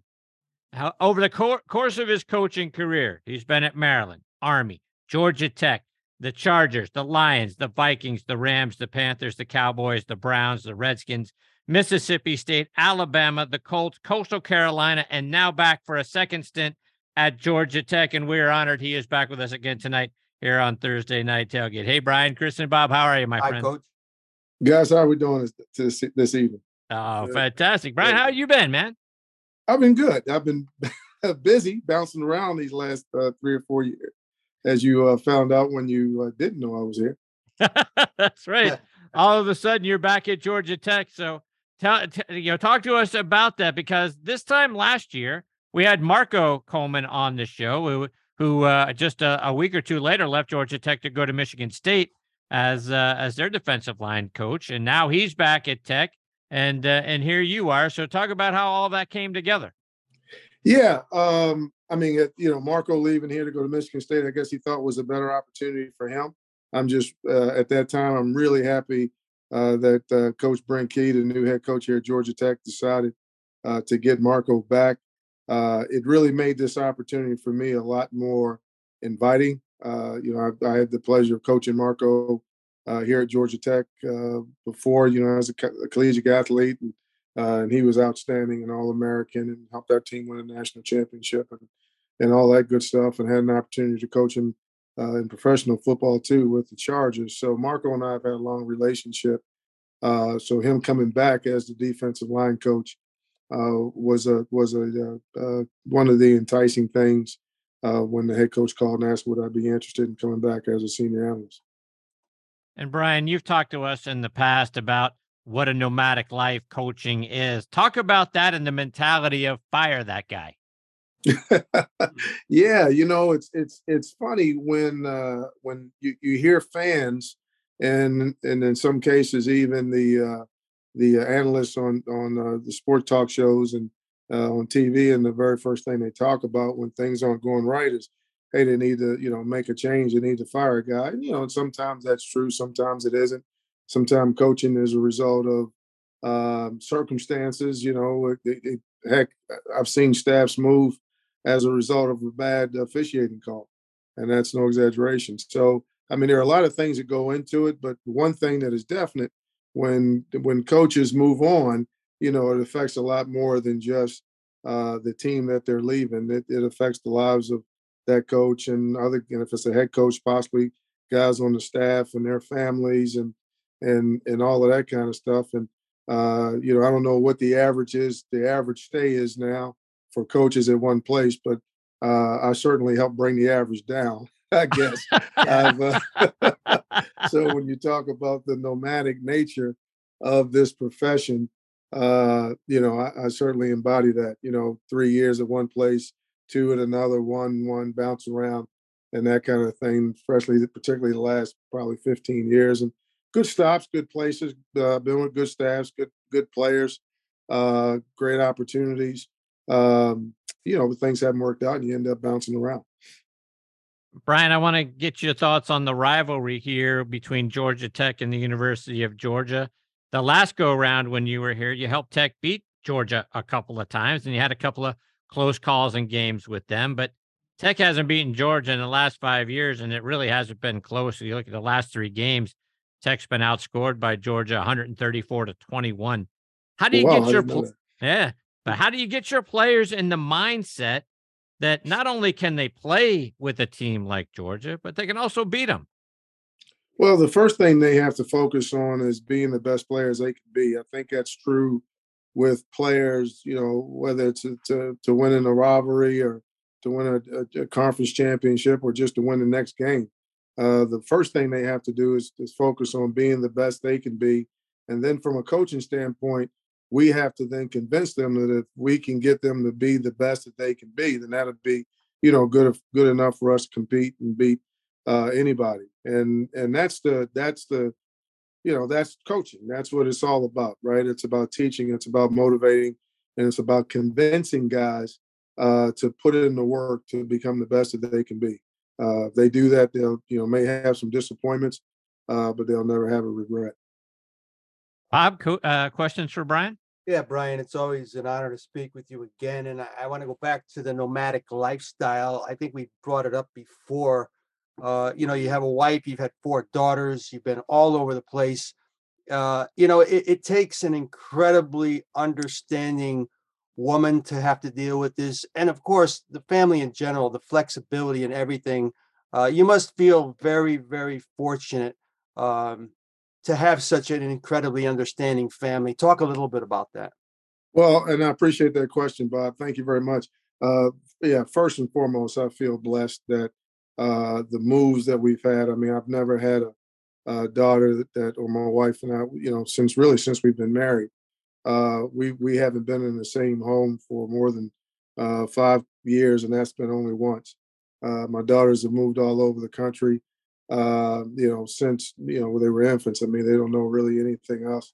Um, the the thing that's I'm most grateful, and you know, by the grace of God, they've turned out really, really well. Um, you know, three uh, real high, high achieving daughters. Um, you know, the one's about to go back and get her doctorate. One just graduated from Georgetown Law School uh, hmm. last spring, and you know, spoke at the wow. commencement ceremonies. First one to do that there at Georgetown, and Got another one actually. I don't know where you guys are, but I've got one that just left a couple of days ago to Phoenix. Uh, she's working for Fox Sports, and she'll be uh, helping them with the Super Bowl stuff. And she's a junior at UNC uh, in, in, sports broadcasting, so she wants to do what you guys are doing. Um, you know, for whatever reason, I ain't figured that one out yet either. But I try to I try to get her to be an engineer. She she didn't want to be an engineer. I said, hey, this this broadcasting stuff is too close to coaching. You you get too many moves in you, man. Go be an engineer. You don't want to do this. But uh, but no, she wanted to follow her path. She hit me with the dad. You, you you spent your whole your whole adult life doing what you love to do. Why wouldn't you let me do that? And then I, I obviously didn't have a rebuttal. So uh, that's so a tough one. It is. It is. So she's in the Hussman school there at, at UNC and doing really really well, and really proud of all three. So I'm really thankful that the the the uh, the moving around has not been a detriment to them. Um, they didn't know any other way, and and they achieved. And that again, oh, glory to God. But and then much thanks to my wife, who really navigated those situations uh, tremendously and made you know made the new place uh, as much like the old place. And you know, eventually you find out your foundation is really your family and your faith. And I think that's what the girls went through. But you know, it, it's tough for us as coaches.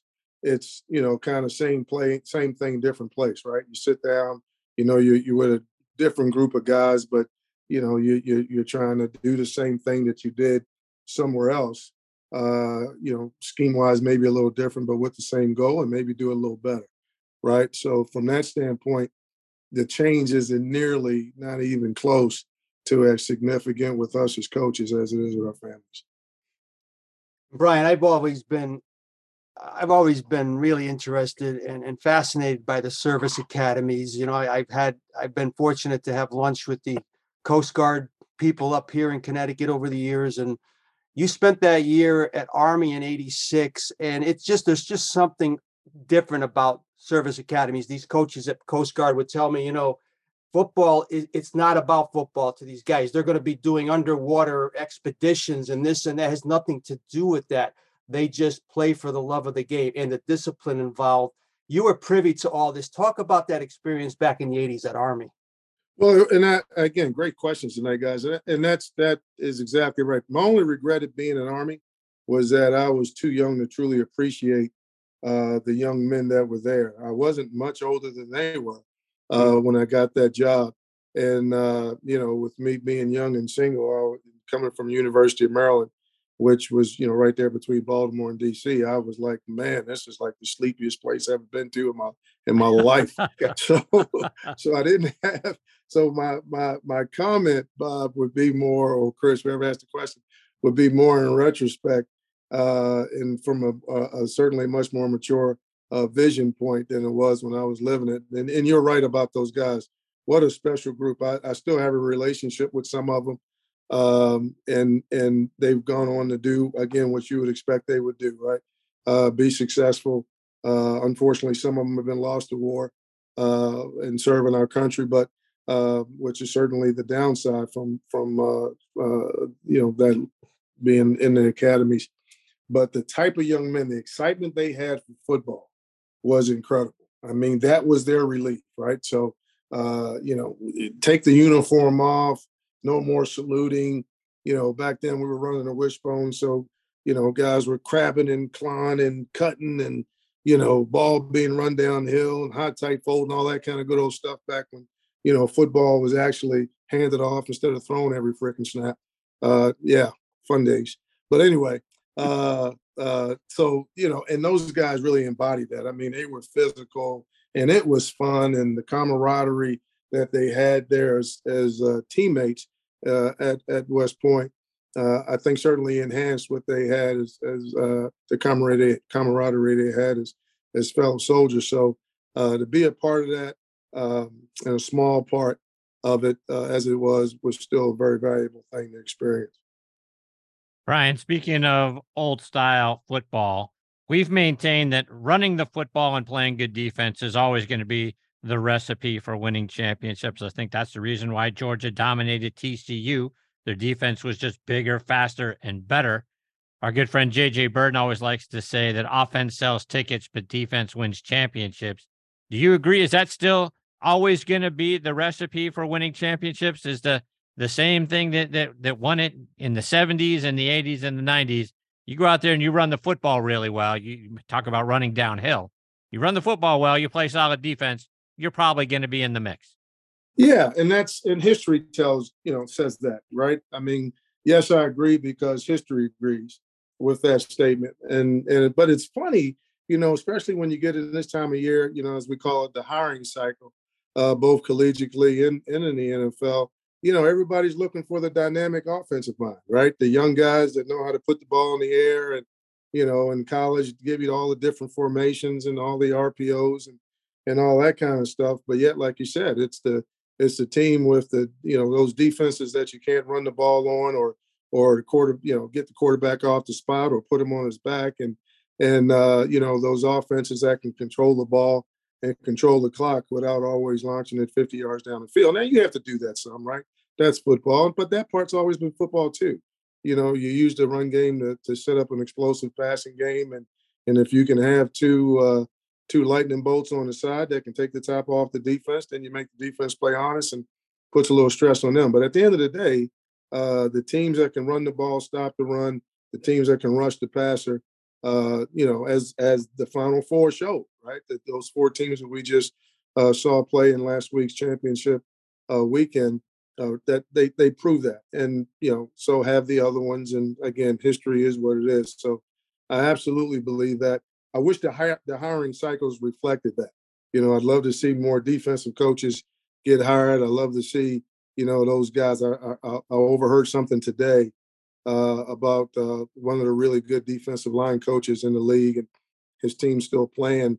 And and they were you know mentioning about him possibly being a defensive coordinator. Then somebody else made a comment. Well, you know, he's a defensive line coach, so he doesn't know coverages and all that. Well, that's an assumption, right? That all we know how to do is just coach the front. I think good football coaches understand football, and to understand football, you understand all eleven guys. Uh, so I, I, I kind of, you know, kind of brushed me the wrong way. I almost called in. I don't ever call in, but I almost called in and said that's a bunch of crap. You know what I mean? don't, don't don't pigeonhole us, but yet you know you, you get you get you get some coach that can throw for five thousand yards, and he's the hottest he's the hottest coaching prospect in the world. So I don't know. Hey, thanks for letting me vent a little bit on that one, fellas. No, um, well, let's take that, but let's take that a step further, Brian, because I think we, as we just summed up, and I and I, I still think it's predominant out there that people know that defense wins championships. That that didn't become a cliche last year. I mean, it's been around forever. Right. Why is it that a guy that is a really, really good defensive coordinator, yeah, you, you may not be able to draw the plays up uh, on, uh, and that's why you have an offensive coordinator that can help you out. And I'm not saying that you can't, but you know, if you're a stud defensive guy like you are, why can't that guy be the hot coach? Yeah, I, I don't know the reason that. I just know historically he hasn't. Uh, typically, the the uh, the head coaches that have come from the especially the defensive front, you know, linebackers and and particularly defensive linemen. Uh, you know, I mean, there's been a couple of guys. You know, people forget Jimmy Johnson started out as a as a defensive line coach. Uh, you know, years ago, and there's been a couple of guys. You know, Romeo Crennel was a defensive line coach, and um, probably missing a, a, few others, but uh, but certainly historically there hasn't been many both uh, either on either side of uh, uh a ball, uh, you know, not either side of ball, but both either college or NFL. Uh, and I don't know the reason for that other than the stereotype, you know, around the the, the defensive front coaches. secondary coaches, because of their knowledge of coverages, I guess is assumed that they can go and be better coordinators and head coaches, which you know I mean, yeah, there's some sharp secondary coaches, but you know, they don't they don't uh, uh, you know, there there's more than just them. You know right. what I mean? So um, yeah, so I don't know the answer. I just you know, kind of like defensive winning championships. Just history tells me that's that's the way it is, but I don't know exactly uh, exactly why that is that way. But I was right. definitely not. I was. Let me just say, I was definitely not trying to push myself into that category uh, and, uh, you know, that wasn't my reason for saying it. Uh, my reason for saying it was just because I know a lot of really talented defensive line coaches who would be great head coaches, uh, if for no other reason that they know how to, to motivate uh, different type of men. I mean, if you go to any any room, any position room uh, on, on any team, collegiately or in the NFL, certainly the more very uh, diverse personalities uh, are in the defensive line. So to get those diverse personalities to to work in a unison and to uh, to uh, you know two jobs to get away from the guy in front of them and get to the ball. Right, the offensive line gets all the credit, but all they have to do is stay in front of the defensive guys. You know, defensive guys had to get have to get those guys out of the way and then get to the ball.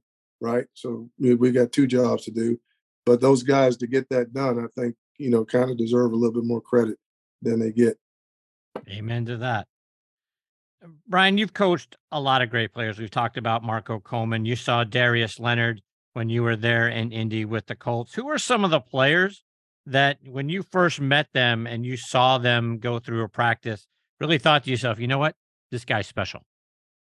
Well, you know, and probably the, the defensive lineman uh, that jumped out as soon as you started talking, that was Julius Peppers. Uh, the way he practiced was incredible. I mean, he was uh, sideline to sideline, end zone to end zone, all the time. Uh, and you know, now again, things came simple, simpler to him. Nothing simple, but simpler to him. He was he was physically the most talented, certainly the most talented 250 plus guy, and he was 290. But the most the most talented 250 plus man I've I've ever seen, and that's saying a lot because you know DeMarcus Ware would be in that 250 group, and you know, he would, you know, those two would arguably be in that same area. Uh, but the way Julius practiced was was incredible. Uh, Junior Seau, God rest his soul. I didn't coach Junior, but was there in San Diego with him. Uh, he'd be the first. He'd be out so early, just be he and the kickers, and he'd be out there catching punts. He loved football so much, and uh, and just you know, you could you'd have to throw him on the sideline during the period of time when the offense emphasis, but uh, you know, he'd be out there wrecking shop just because he couldn't stay on the sideline. He loved to play so much and he practiced so hard. So, uh, you know, Barry Sanders, another one. You know, he'd take the ball, and you heard all those rumors about him taking the ball and ended up in the end zone. He did. There were times that, uh, you know, we actually moved we moved the ball up closer to the end zone so we could get Barry a little bit more involved in consecutive plays without having to wait. Uh, so, you know, the great ones are the great ones not just by talent and not just by what they do on Sundays. It's by what they do every day. Uh, I've witnessed that. I, you know, I mentioned those three or four. I could have mentioned a dozen more easily. Um, you know, because I what I could what I can't mention is any great ones that didn't work hard.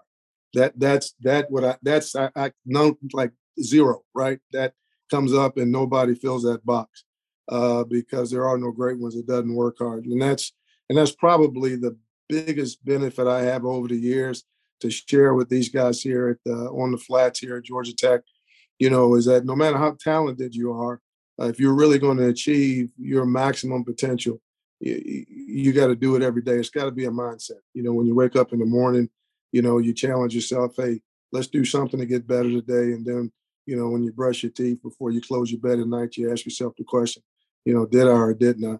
And then, you know, you got to deal with that answer. But uh, but that's that's been that's been probably the most valuable thing I've experienced over the last uh, close to 40 years coaching.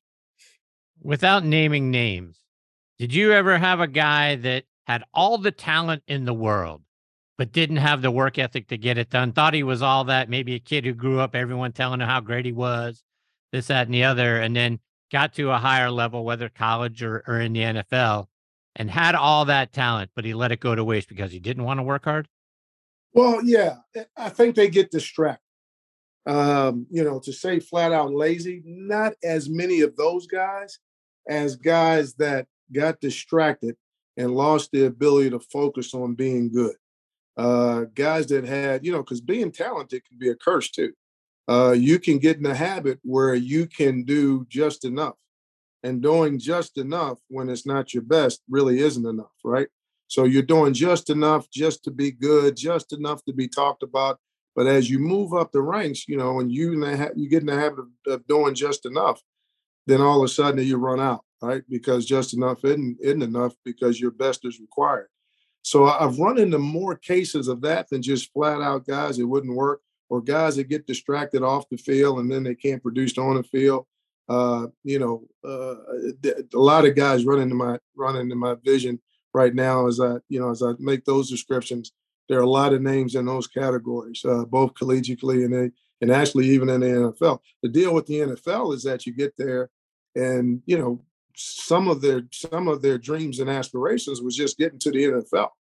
So when they get to the NFL, mission accomplished. You know, wow. and that's that's where it stops. And you can kind of see that, right? When you're encouraging them, you're talking to them, and you can see that that next thing that needs to come out of them, man, it just isn't coming out, right? You just it just didn't it just didn't there. They don't know how to reach it. And you know, as a coach, you know, I failed a couple of times and not being able to reach it. Uh, but you you know that if you could get to it, okay, and you can help pull it out and help him push it out, then you got a chance to have a really good guy. You know, when people make those, you know, I, I hear and I, you know heard it uh, this weekend when they talk about these guys who were under recruited or late bloomers or you know uh, late picks, the Purdy's of the world, and and all of those kind of guys. Well, the reason those guys achieve beyond what you know, quote unquote, is expected. And I say quote unquote because they wouldn't achieve if they didn't expect greatness from themselves. Is that they were willing to put in the work to do to maximize their ability. So to say a guy like you know that quarterback of San Francisco is playing above his ability, that's impossible. You can't play better than you are. Okay, what happened is he got under evaluated, right? And but he didn't believe what everybody else said about him. He knew what he was, and he, you know, kept himself about the business of being the best he could be, and being the best he could be is pretty good.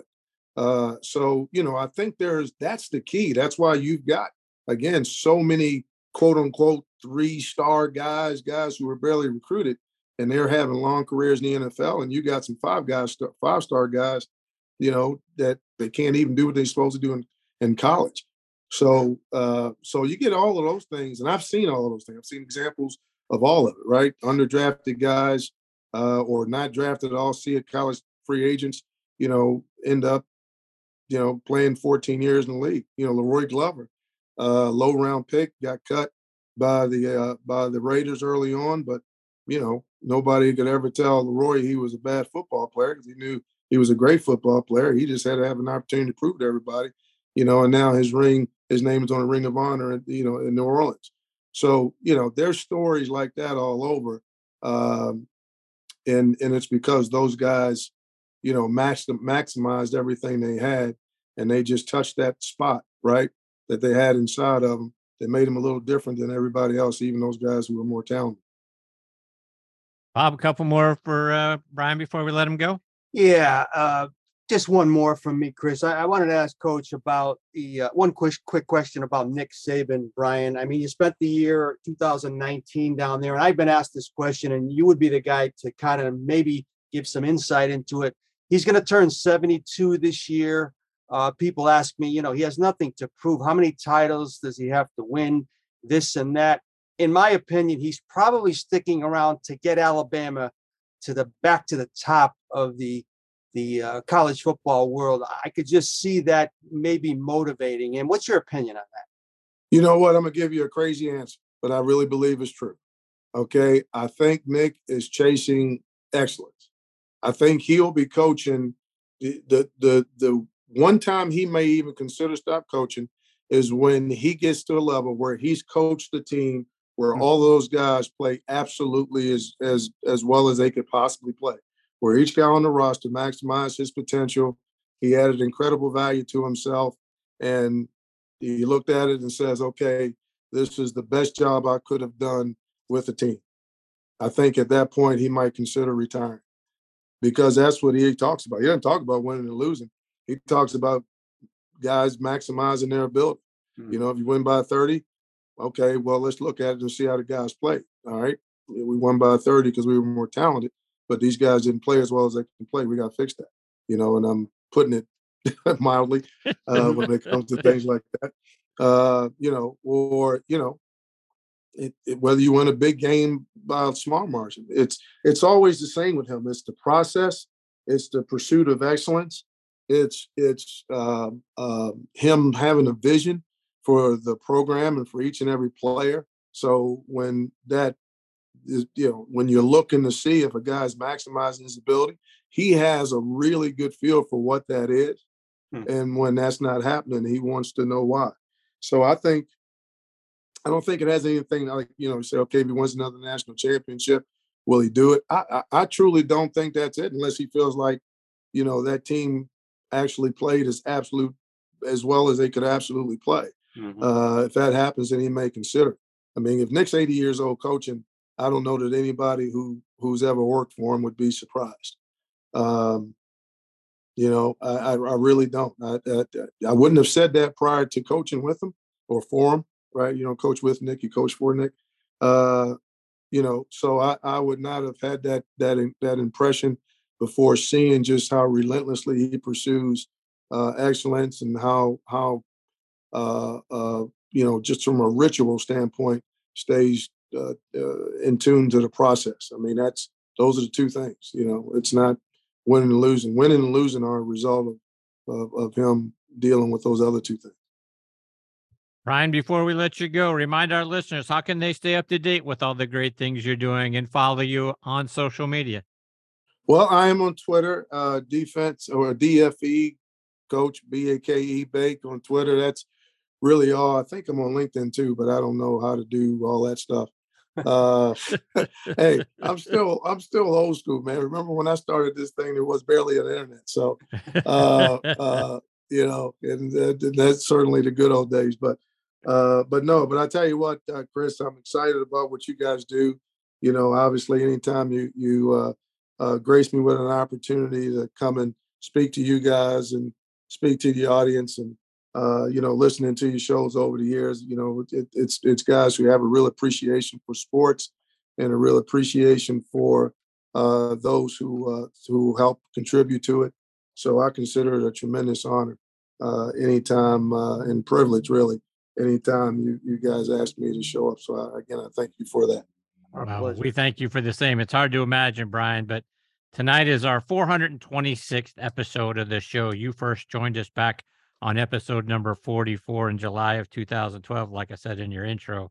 So we've been blessed to know you uh, for for uh, a decade now, and uh, we can't thank you enough for all the great things that you've done and shared over the course of those years on this show. You're absolutely one of our all-time favorites. Thank you guys and and uh, wish you all the best continued success man Thank you, Brian. All the best to you and your family. We'll catch up soon. Take care. thank you See you, mate. That is the one of the great coaches in the history of this sport, Bob. Brian Baker. He's been all of those places for a reason. It's not because he, you know, left here and went there and all that sort of stuff. It's because he is one of the most talented defensive coaches in the game, sought after by a whole bunch of folks, and that brought him to where, you know, all those different places he's been to. And one of the things that that I love most about Brian first of all, we we love guys that just tell it like it is, and and and he does that. He he's a great family man. He respects the game. He respects you know the other players and the other coaches. He is just one of the most genuine, honest, likable guys that uh, that we've been blessed to have as part of the show. I, I can't disagree with anything like that. He's he's a class act. We use that a lot. He's he's at the top of that list. Um, but there's a reason why he's gone back and forth between pro and colleges because he's a master at developing players to get to the next level. He's Right. been in demand. He's never guys basically never been unemployed. I mean, usually coaches have to wait for a job. I mean, he's uh, that good of a coach. And like you say, uh, his uh, off the field persona and it- just the gentleman that he is trumps anything he does on a football gridiron. So uh, again, uh, it's been a while since we talked with him, Chris, but it all comes back what kind of uh, great guy this guy is and, and just a tremendous coach. And he's been doing it for a long time. Right. And on top of that, you want to talk about a guy that uh, you know what a tremendous father he's. Li- li- Listen to what his what his girls are doing. Yeah. Right. The the things that they have gone on to do through college and and into their careers now. Fantastic stuff. Love Brian. We look forward to catching up with him very very soon.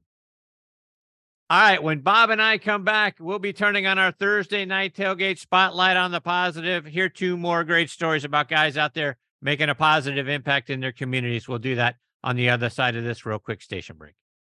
Thursday Night Tailgate, where the spotlight is always on the positive. Tune in Thursday night from 8 to 10 p.m. Eastern Time to hear your favorite NFL legends, players, and coaches sharing their stories. Now back to Chris and Bob. I wouldn't joke about anything else that happens here tonight. All right, we are back here on Thursday night tailgate, turning on our spotlight on the positive. Bob, who you spotlighting this Now we got a few more weeks of doing this, Chris, and it never gets old. But uh, I figured I'd, I'd spotlight somebody that will be playing in the Super Bowl.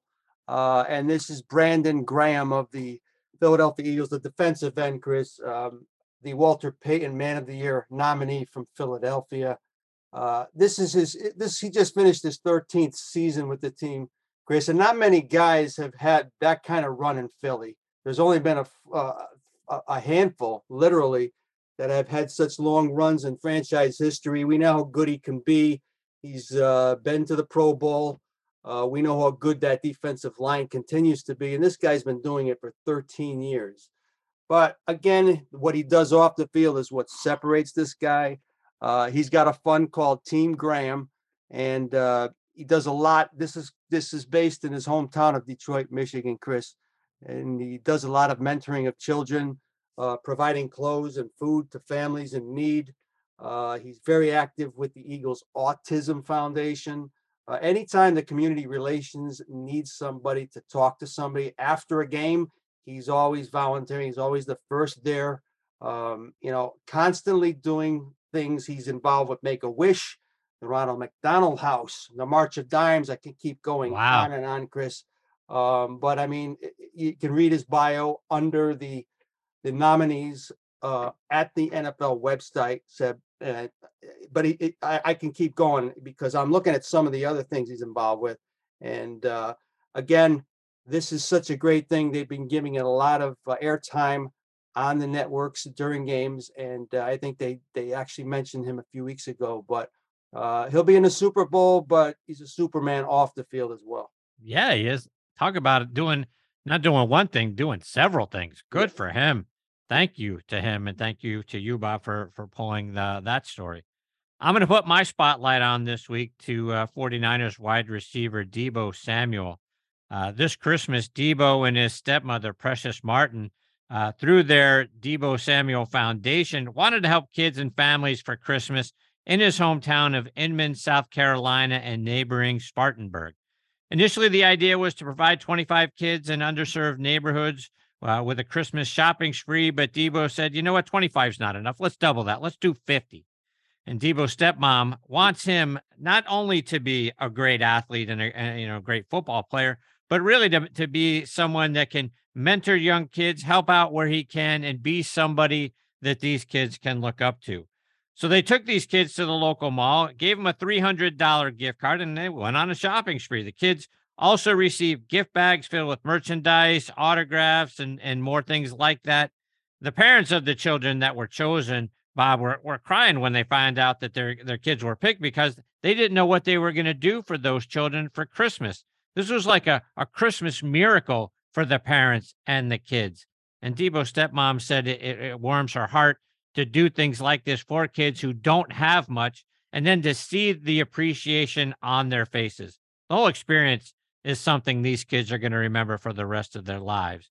So that's why I'm putting my spotlight this week on Deebo Samuel and his stepmom, Precious Martin, and their foundation. Uh, kudos to them and the 49ers. Great stuff there, Bob. It is, Chris. And again, uh, anything we mention at the end of this show, uh, hopefully gets a little more airplay than a lot of the bad stuff we hear. Um, but that's why we do this to kind of tell you that there's more people doing good things and more players that are going uh, in the right direction than there isn't. So uh, again, this That's will never get old, especially on this show. Nah, definitely not. All right, my friend, it is time for us to put a bow on this edition of Thursday Night Tailgate. We want to send out our sincere thanks again to Leigh Steinberg, Tony Collins, Tom Murphy, and Brian Baker for joining us. And Bob, as always, a privilege to get to do this show with you, my friend. Uh, same here, Chris. I feel the same. And uh, that was some uh, old friends joining us for just a good night of talking sports tonight. Yes, it was. All right, scheduled to join us next week are the new play-by-play announcer for the St. Louis Cardinals, Chip Caray, going back home uh, to uh, to be the announcer for the St. Louis Cardinals next season. So looking forward to catching up with Chip. Uh, we'll also uh, get uh, a couple of great friends back with us, and that is uh, former Chiefs wide receiver and TNT guest Hall of Famer Eddie Kennison. Been a little while since we've caught up with Eddie. And then former Rams, Bills, and Bucks kick returner Vernon Turner will be back with us. Had a movie done about his life. So we're looking forward to catching up with Vernon and hearing all about that. Plus, of course, Tony Collins will be here to go through our, our Super Bowl picks with us. Folks, you can follow us on social media. You can find me on Twitter and Instagram at CT Mascaro. Bob is at Bob underscore Lazari, and the show is at TNT Podcast. Please visit us on Facebook. You can find both Bob and I on there as well. Plus, we've got a, a page for the show. Please give us a like. That's very important to us. Please continue to check out our website, ThursdayNightTailgate.com. On there, we'll keep you up to date with what our guest schedule looks like, plus give you links back to full episodes and some special uh, guest segments as well. You can find the show available as a podcast. We are all over the net. We're, we're on Podbean, Apple Podcast, Google Podcast, Amazon Music, Spotify. Folks, if you've got a favorite podcasting app, we're probably on that one too. Just type in Thursday Night Tailgate in the search bar. You'll be able to find us on there as well. Bob, take us home, my friend. Okay, Chris, I look forward to talking to you next week. We want to thank our terrific announcer, Joe Lajanusa, for the wonderful job he always does with our intro and ads. Thanks to Kyle Kyle Turley and the Kyle Turley Band for the upcoming outro music.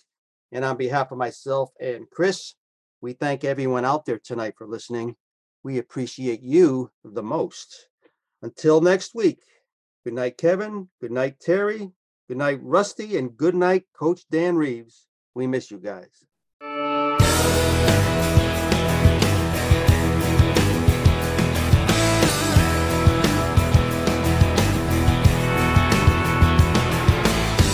Coming down the mountain, I take a breath of sin. Can't tell the day or time, but I know this day will end. On a mission I can't see, they say I.